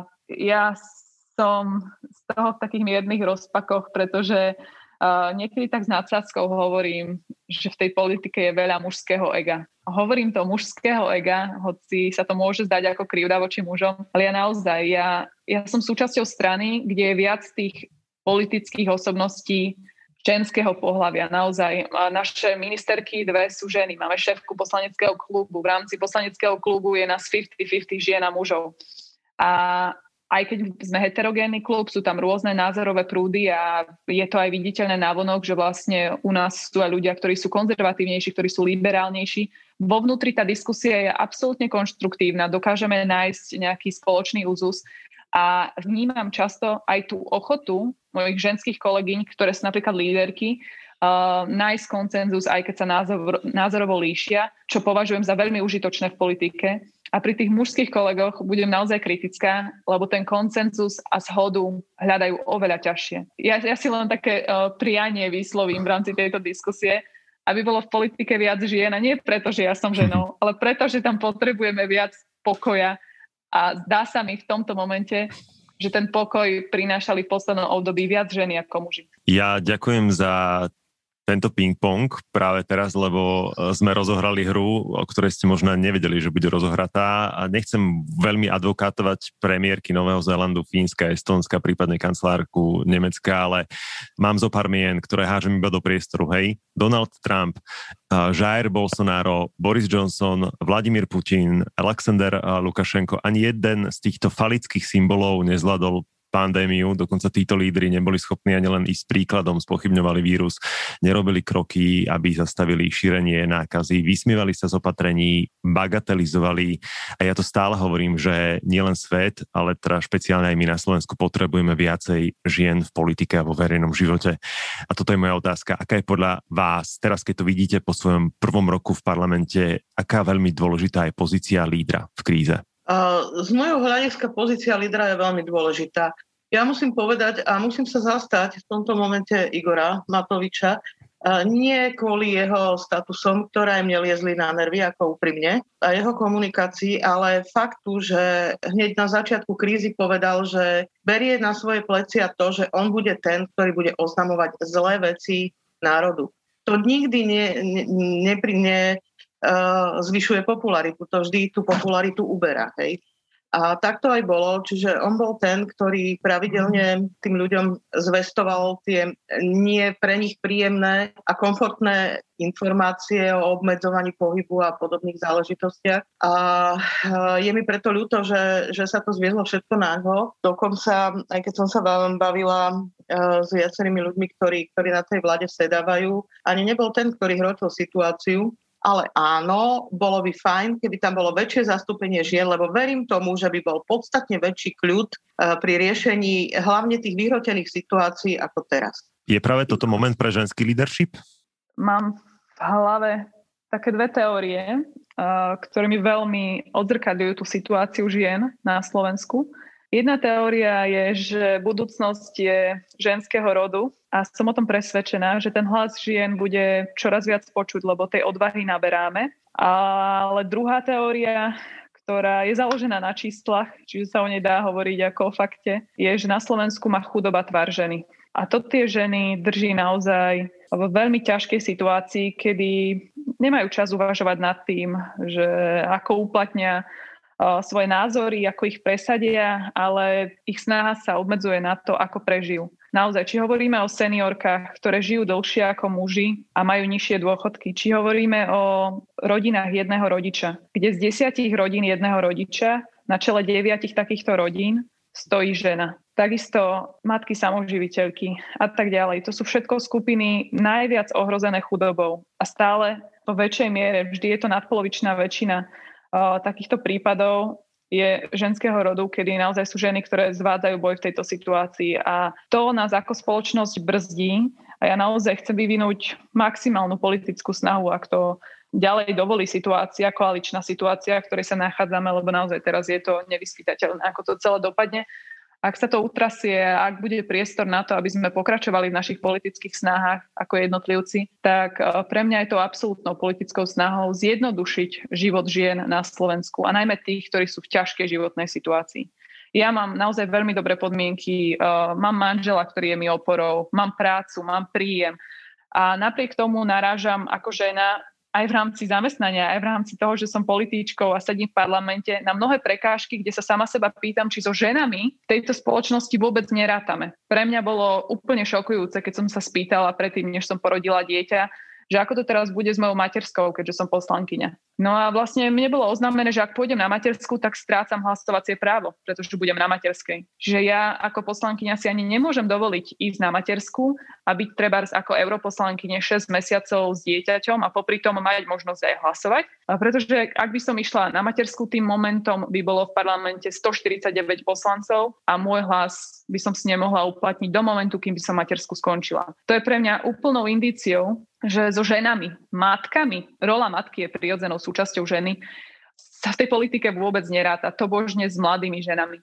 Čiže toto sú pre mňa také sklamania a to sú naozaj len také perličky, ktoré ja viem preklenúť samozrejme v rámci tých mojich životných okolností, ale na takéto prekážky ženy, ktoré nie sú v takejto dobrej situácii, či finančnej, spoločenskej alebo rodinnej, náražajú a nie sú schopné tieto prekažky preklenúť bez našej pomoci, bez pomoci politikov. Takže ja si nie som momentálne vedomá všetkých nevýhod, s ktorými sa tieto ženy stretávajú, ale aktívne ich zozbieravam, aktívne s týmito združeniami a jednotlivcami komunikujem a veľmi si želám, aby táto koalícia mala politickú silu naďalej plniť sľuby, ktoré dala ľuďom, lebo jedným zo sľubov, ktoré som dala ja, je, že túto cestu budem ďalej viesť a pokúsim sa ju zjednodušiť pre tieto ženy. Ja by som do toho vstúpila, pretože ja som práve človek, ktorý pravidelne a dlhoročne už pomáha práve matkám na ulici a riešim veci s krízovými centrami, riešim veci so sociálkou. Absolútne súhlasím s tým, že ak sa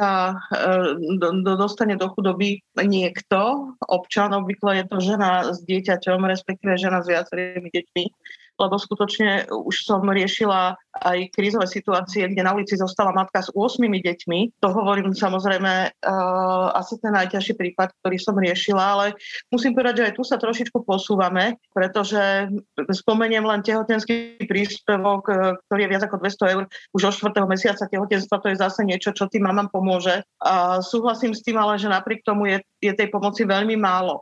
Ja som už načala to sírotské a to vdovské, mnoho tých matiek sa dostáva na ulicu aj preto, že nemajú nárok na sírotské a vdovské, čo ja som samozrejme e, vedela už predtým, ako som vošla a vošla do parlamentu, len, len bolo to o mnoho vypuklejšie. Prišli sme na to, že v podstate zhruba 2500 sirvot a zhruba 21 tisíc vdov, a, ale aj vdovcov, pretože nielen matka sa dostáva do tejto situácie, uh, zostali bez príspevku a to je to napríklad, čo ich e, vyháňa na, do ulic a vyháňa ich na ulicu, pretože pokiaľ mama, ktorá, dajme tomu, je zdravotne postihnutá a dostáva peniaze len z nejakého invalidného dôchodku, zostane sama, zostane bez ďalšieho príjmu a nemá nárok na dovsker a deti na sirotské, tak e, jej v podstate ani nič iné nezostane, pretože začne to tým, že začne predávať, predávať veci, televízor, neviem čo, pokiaľ má auto, tak auto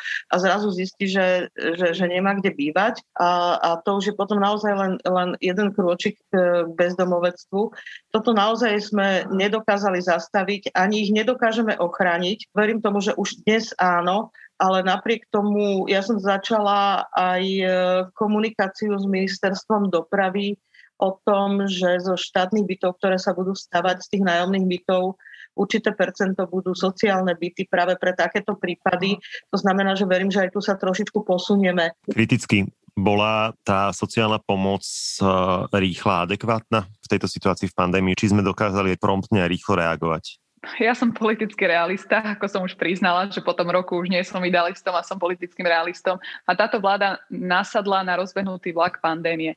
Nie, tá pomoc nebola taká rýchla, ako by sme si želali a nebola ani v takom objeme, ako by sme si želali. To si povedzme úprimne a vôbec za to neviním ministra Krajňaka. Viním za to stav, v akom sme prebrali Slovensko, pretože to nie je len o tom, že vlastne naozaj komora bola prázdna, že vlastne prebrali sme Slovensko v stave, kedy nebolo z čoho dávať, lebo predošlé vlády spravili všetko preto, aby naozaj nechali za sebou uh, prázdne účty.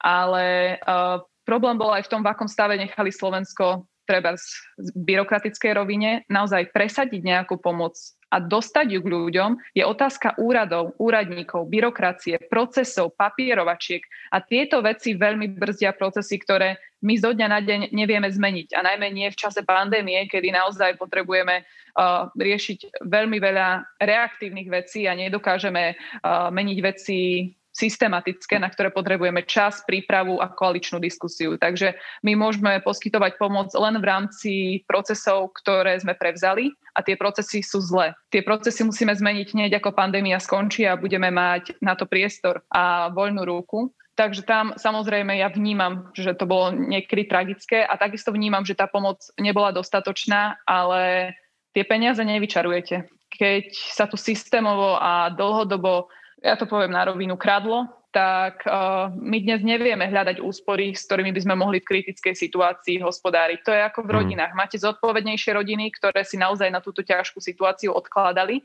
a máte menej zodpovedné rodiny. A potom je aj dôležité, či tá rodina mala z čoho odkladať. Pretože my Slovensko sme naozaj mali z čoho odkladať, pretože sme mali ekonomické veľmi silné roky za vlády Smeru. Naozaj oni mohli odkladať na horšie časy. Vidíme, naša ekonomika je naviazaná na Nemecko. Vidíme, akú rezervu v rámci rozpočtu si dokázalo vytvoriť Nemecko. A my, naša ekonomika, veľmi spätá s tou Nemeckou aj v rámci našho priemyslu. Akože sme boli v perfektnej finančnej kondícii. Dnes síce ľudia, ktorí, ktorí zapričinili stav, v ktorom sme sa ocitli, sa usmievajú a sú nadšení z politickej situácie. Málo kto vidí tú príčinu súvislosť medzi pomocou a tým, v akom stave bola krajina, keď odchádzali.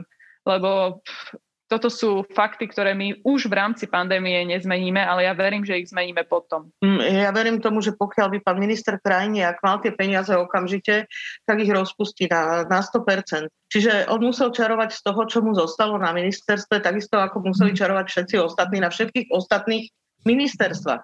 A keď sme nastupovali, a už v momente, kedy sme nastúpili, sme boli 2,5 miliardy v minuse, tak to sa ťažko potom hľadá. Nehovoriac o tom, že my sme mali totálne mhm. vykradnuté štátne sklady. To, čo tam nejakým spôsobom nabehlo, dajme tomu v daný mesiac na, na daniach, sme, e, tam sme riešili situáciu nákupov zdravotných pomôcok, čiže ťažko sa potom z toho ešte aj pomáha, keď prídete do, e, do štátnych skladov a zistíte, že tam nemáte jedno rúško, že, že tam sú len prázdne police. My sme boli v takom stave, že my sme nemali ani v sypke nič. Takže pandémia, tak e, či sa na to niekto pozerá inak alebo nie, ale je vojnový stav jednoducho. A my vo vojnovom stave sme mali štátne hmotné rezervy úplne vybrakované my sme najskôr museli nakumulovať tie peniaze, pohľadať ich na tých ministerstvách. Ja viem, že naši ministri uh, jednoducho mesiac zháňali všade možne po ministerstvách, kde sú ešte rozhodené peniaze, keďže boli na grantových schémach, na takých schémach, hen takých schémach, onakých schémach schválené štátnym rozpočtom. Štátny rozpočet je zákon. Museli sme ich uvoľňovať zase zákonmi. Čiže toto bolo to, čo nás brzdilo v tom. Hej. Absolútne súhlasím samozrejme s tým, čo hovorí pani poslankyňa Marcinková, že jednoducho tá byrokracia nás inak nepustila. Čiže skutočne sa tu robilo, čo sa mohlo v daný čas. Ak niečo ušlo, mohlo sa stať, ale, ale neverím tomu, lebo naozaj všetci išli, išli na 150%, aby sme všetko urychlili. Preto možno aj, tie rýchle, aj to rýchle príjmanie zákonov, lebo mnoho z tých zákonov, ktoré sme pri, prijímali v zrýchlenom konaní, bolo kvôli tomu, aby sme uvoľnili peniaze, dajme tomu z nejakej grantovej schémy, do schémy pomoci ľuďom čo sa snažím v politike prinášať a ja mám naozaj úzkú cieľovku a komunikujem najmä cez Instagram, pretože viažem na seba mladých ľudí a toto je proste momentálne komunikačný kanál, ktorý je medzi mladými najsilnejší. Čiže viem dostať nejaký politický odkaz k ním, ale vyčítam si, že neviem dostať politický odkaz k iným sociálnym skupinám. Neviem. Neviem, ako na to. Je to naozaj uh, taká výzva, ktorá predo mnou stojí lebo keď som si všimla, že vlastne ktoré sociálne skupiny najviac kritizujú, budem konkrétna, treba z núdzových stav, tak sú to presne tie isté sociálne skupiny, ktoré by nedostávali príspevok SOS, to znamená naozaj to je príspevok pre ľudí, ktorí sa ocitli bez akéhokoľvek príjmu, lebo ten príspevok je naviazaný na núdzový stav. Čiže my keby sme ako parlament nepredlžovali kontinuálne núdzový stav, tak mnohí títo ľudia, ktorí sú v absolútne kritickej existenčnej situácii a aj tých, neviem teraz koľko to je, 300 eur, im e, mesačne môže zabezpečiť aspoň základné potreby, by o tento príspevok prišli. No a tam ja vidím takú paradigmu, ktorú my ako politici, akože neviem, akým spôsobom vieme odstrániť, asi len trpezlivo komunikovať tieto informácie ľuďom a žiadať médiá, aby túto informáciu posúvali možno v nejakom komplexnom kontexte a nie len vytrhnutú z kontextu, lebo ja som mala pocit, že táto informácia sa stráca a možno by aj tie vyhlásenia jednotlivcov v núdzi boli opatrnejšie, možno by aj na uliciach tých ľudí bojujúcich proti núdzovému stavu stalo menej, keby si uvedomovali, že práve ich sa snažíme tými opatreniami zachrániť. A naozaj to nie je len e, ohraničené na príkazy, zákazy, ale ten núdzový stav súvisel aj s pomocou a stále súvisí. Čiže neviem, čo môžeme my robiť lepšie. Asi je toho naozaj veľa, ale ja sama ako politička tie cesty hľadám, aby sme tieto veci vedeli odkomunikovať všetkým sociálnym skupinám, ale zlyhávame v tom. A nie je to práve tá najväčšia výčitka, ktorú cítime aktuálne veteri, že ak je niečo problémom súčasnej situácie, v, najmä v tej vládnej kríze, tak je to komunikácia? Ja budem stručnejšia asi. Áno, ja si myslím, že komunikácia v rámci tejto pandemickej krízy bola kľúčová a nepodali sme v nej najlepší výkon. Naopak, tam si musíme priznať zlyhanie. E, ja myslím, že na vonok sa dostávali všetky dôležité informácie, e, ktoré sa týkali pandémie. Žiaľ, nedostávali sa tie ďalšie informácie von. A e, skutočne by som aj ja veľmi rada vyzvala médiá, aby začali komunikovať už aj niečo iné ako pandémiu. A to sú práve tie nápomocné veci, ktoré by pomohli ľuďom o mnoho lepšie prečkať tú pandémiu, pokiaľ by mali dostatok informácií. Aj napriek tomu, že s pani kolegyňou vždy súhlasíme, tu si dovolila vyjadriť aj taký iný pohľad, lebo ja to nedávam za vinu novinárom, aj keď ich žiadam o to, aby proste viac načúvali opatrenia aj medzi riadkami. Ja si myslím, že najlepšie to komunikujú v tomto momente práve novinári. Keď sa pozerám napríklad na taký Instagram pani Terekovej z Markízy, ako poctivo ona naozaj komunikuje opatrenia a hľadá medzi nimi nezrovnalosti, tak to je niečo, čo by mala si robiť nejaký úradník na ministerstve zdravotníctva, nie ona. Čiže tam ja si tú mravenčiu prácu novinárov niektorých veľmi, veľmi vážim. Mm. Ale na druhej strane... Ja s týmto, druhej... prepačte, len musím zasiahnuť. Ja s týmto súhlasím. Teraz sa nebavím o konkrétnych, uh, konkrétnych Instagramových uh, profiloch alebo konkrétnych Facebookových profiloch jednotlivých novinárov, lebo s týmto absolútne musím súhlasiť.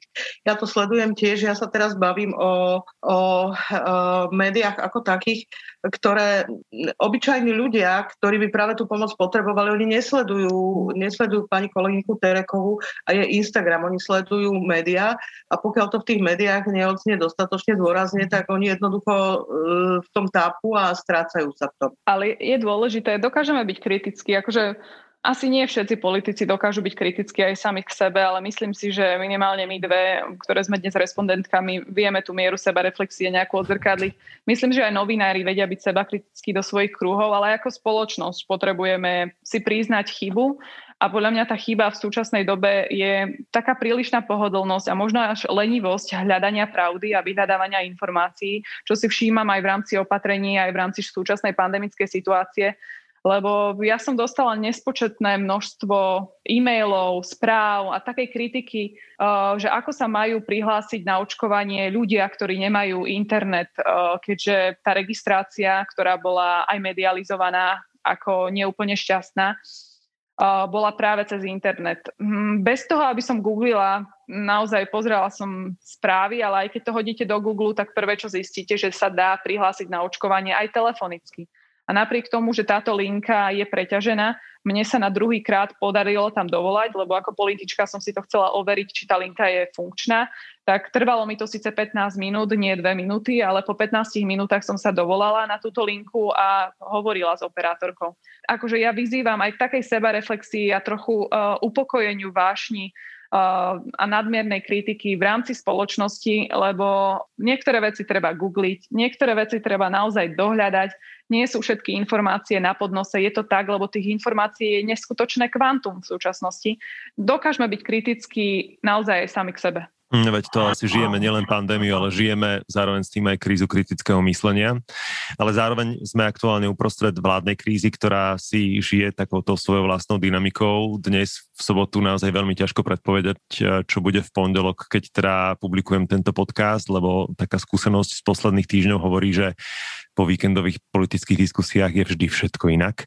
Kto sú pre vás osobné výťazí doterajšej vlády? A skúsme menovať mimo svojej vlastnej strany. Pre mňa osobne, keď mám hovoriť mimo vlastnej strany, lebo tam mám favorita vo vláde v rámci vlastnej strany, ale zachovám pravidla, sú to dvaja ľudia. Jedným je Eduard Heger, ktorý aj veľmi nepopulárne veci nielen vonok, ale aj dovnútra koalície dokázal s pokojom, rozvahou a rešpektou všetkých partnerov komunikovať, čiže jeho považujem za naozaj veľmi zmierlivého človeka. A to je dobré, lebo táto koalícia je niekedy príliš emotívna, takže jeho vplyv je pozitívny. A druhým človekom, ktorého prácu hodnotím pozitívne, je profesionál Korčok, naozaj dlhoročný diplomat, ktorý absolútne nespochybniteľne vedie Slovensko západným spôsobom a proeurópsky. No čo sa mňa týka, ja už som spomínala pána, pána ministra Krajniaka, ktorý naozaj robil, čo mohol. E, zase budem dodržiavať, dodržiavať teda nastolené pravidla.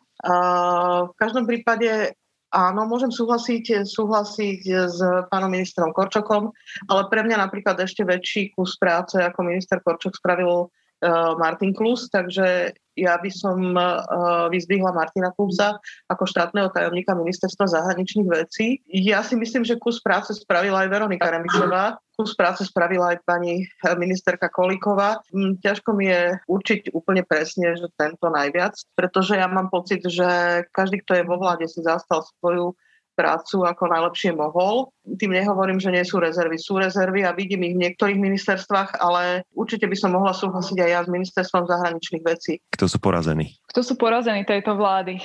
Tak v súčasnosti sa môže zdať, že je to premiér Matovič, pretože naozaj nespomínam si, kto by získal tak obrovskú dôveru ľudí, akú získal on. Naozaj zaoľano vo voľbách hlasoval takmer každý štvrtý Slovak, čiže to je neskutočný volebný výsledok a, a úspech, ktorý stále prislúcha jemu najsilnejšiemu mužovi v krajine. Ale to, že, že tú komunikáciu nebol, nezvolil najšťastnejšie a naozaj sa vybral počas tej pandémie zlou komunikačnou cestou, sa odzrkadlilo aj na tej dôveryhodnosti, ktorá je vo veľkom rozpore s tým, ako dopadli výsledky volieb. Čiže tam je tá porážka viditeľná. No a možno takým druhým porazeným je pre mňa práve druhý aktér celej tejto krízy a to je momentálne Richard Sulík, kde vnímam, že tá podobnosť ich povah je Uh, veľmi veľká a naozaj uh, nechcem to zhádzovať na to mužské ego, lebo si nemyslím, že to je niečo, čo definuje mužov, ale myslím, že to definuje len niektorých a prevažne v politike. Ale naozaj vnímam u žien väčší politický talent povedať si aj názorové rozdiely s chladnou hlavou a dôjsť ku kompromisu. Čiže pre mňa je to taká výčitka k týmto dvom mužom, ale možno aj prozba na nich, aby sa od žien v politike niečomu inšpirovali, lebo tiež sme ohnivé povahy, ale dokážeme ten oheň skrotiť. Je veľmi smutné, že v konečnom dôsledku nebude porazený len Richard Sulík, ale žiaľ aj e, e, množstvo dobrých ľudí, ktorí v SAS sú. To je pre mňa veľmi frustrujúce. Už spomínaný Martin Klus, napríklad Bráňo Greling. Toto je pre mňa bohužiaľ najväčšia porážka. Tak ako som povedala, áno, náš premiér má skutočne veľa chýb, ale má v sebe strašne veľa dobrého. Pre mňa je dôležité to, že on je človek a že smrdí človečinou alebo vonia človečinou. A tá komunikácia bola veľmi nešťastná, s tým absolútne súhlasím. Pre mňa je hrdina už napríklad v tom, že skutočne vzal na seba to, že on bude ten, ktorý bude ohlasovať ľuďom tie zlé správy a my vieme veľmi dobre, že keď ohlasujete ľuďom zlé správy, jednoducho nemôžete uh, skákať hore v preferenciách to proste tak nefunguje a ten, kto sa vyhýbal neustále oznamovaniu zlých správ, bol práve Richard Sulik. Zlé správy oznamovala aj Veronika Remišová, aj Milan Krajniak, ale najmä premiér. A viete, nemôžete oznamovať ľuďom len dobré správy. Jednoducho v čase pandémie to tak nie je, pretože tých horších a nepríjemných správ a nekomfortných správ je pretlak. Tak e, ja vidím e, veľký kus jeho nepopularity aj v tomto, ale hovorím a znova priznávam, že skutočne tá komunikácia naozaj nebola dobrá. Monika, vy ste v roku 2016 vo voľbách kandidovali za Slobodu a Solidaritu ako nezávislá, čiže aj Richarda Sulika poznáte. V minuloročných voľbách ste kandidovali za Olano, tiež ako nečlenka.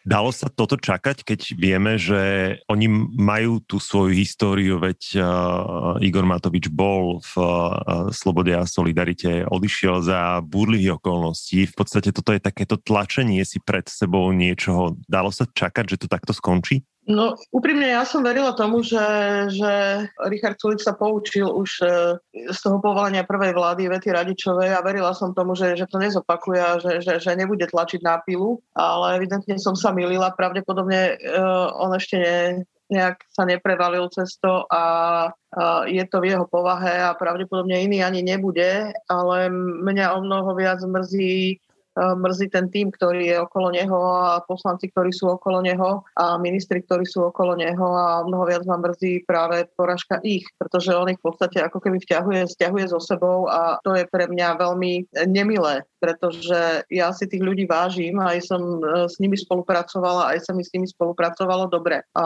a to je to, čo je pre mňa e, momentálne asi ten najväčší problém, ktorý si nesiem sama v sebe. Čiže každý to vidí inak, toto je môj subjektívny pohľad na celú situáciu. Fakt je, že, že, že, ten, že ten Richard sa, sa nesprával korektne mnohokrát. Uh, už napríklad na tých samotných vládach, keď za niečo zahlasoval, zbehol dole a povedal opak novinárom. Hej? Čiže v podstate na to prišiel premiér, oznámil nemilú vec a samozrejme teraz si zober na, zoberme na, na, na misku váh tu niekto, kto povie, ja s tým nesúhlasím a tu niekto, že musíme to urobiť. No tak e, výsledok je taký, aký je. Ako, toto neberiem ako, ako férovú hru a naozaj som verila, že sa poučil a že to nebude hrotiť a bohužiaľ som sa milila. Akú pozíciu má aktuálne jediná žena v tejto našej prvej politickej línii Veronika Remišová? Všímam si v posledných dňoch, že sa naše stanovisko strany javí ako keby nečitateľné, čo ma prekvapuje, lebo my sme ako predsedníctvo strany prijali veľmi jednoznačné stanovisko. Predsedníctvo strany okrem jednej osoby, my máme tam asi 23 alebo 24 členov, hlasovalo jednoznačne v prospech štvorkoalície, to znamená zachovanie všetkých štyroch strán naďalej v rámci vlády a žiaľ vzhľadom na tú fatálnu komunikáciu, ktorá spôsobila veľkú nedôveru v rámci vlády, žiadame personálne vyvodenie zodpovednosti voči hlave vlády. Toto je stanovisko strany za ľudí a tak bolo prijaté predsedníctvom. Keby ste mali obidve tú moc, čo by ste robili inak na mieste všetkých týchto štyroch aktérov? Vlastne troch, lebo veď Boris Kolár tak tým v tichosti prechádza. Ja by som rozhodne bola za, za štvorkoalíciu. Ja by som bola rozhodne za udržanie celého status quo. Rozhodne by som si sadla za stôl, vyčistila stôl a dohodla sa skutočne na tom, že a teraz to budeme robiť inak, budeme komunikovať inak a nič iné ma momentálne nenapadá. Samozrejme budem, budeme naďalej rokovať. Ja pevne verím, že, že, že, že sa to podarí a že zostane, zostane zachovaná štvorkoalícia, aj keď popravde až tak veľmi to neverím. Ale, ale ak, ak sa tak stane, ja, ja budem asi najšťastnejší človek a predpokladám, že takých šťastných nás tam bude viac.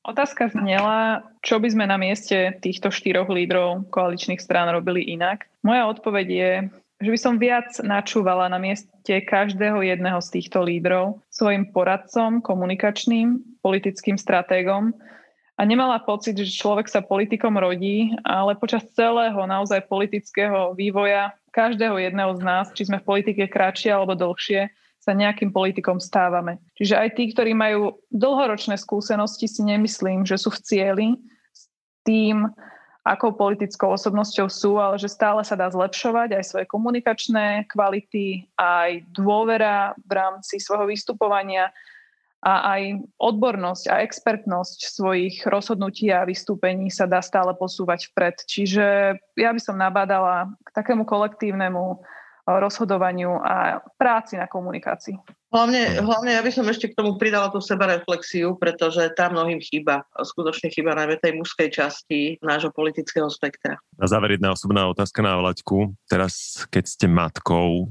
čerstvo a máte krásnu dceru, ktorá je hviezdou Instagramu slovenského a ste zároveň v tomto politickom molochu, už ste sa niekedy sama seba spýtali, že stále mi to vôbec za to? Chcem najprv povedať svojim voličom, že si ich podporu veľmi vážim, ale chcem byť aj úprimná a kládem si túto otázku veľmi často.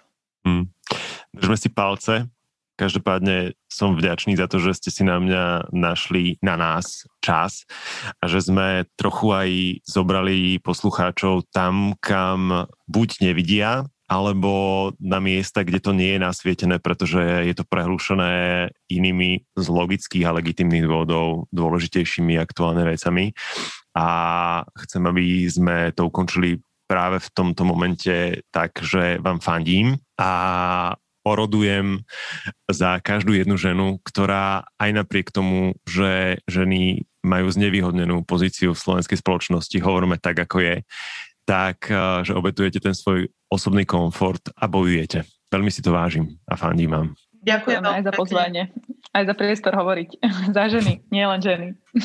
tak, ja ďakujem takisto a pozdravujem všetkých a držme sa, pretože to bude teraz, teraz najdôležitejšie a ja verím, že to dobojujeme do nejakého víťazného konca, tak aby naozaj táto republika neprišla k újme a nikto z nás, ktorí tu žijeme.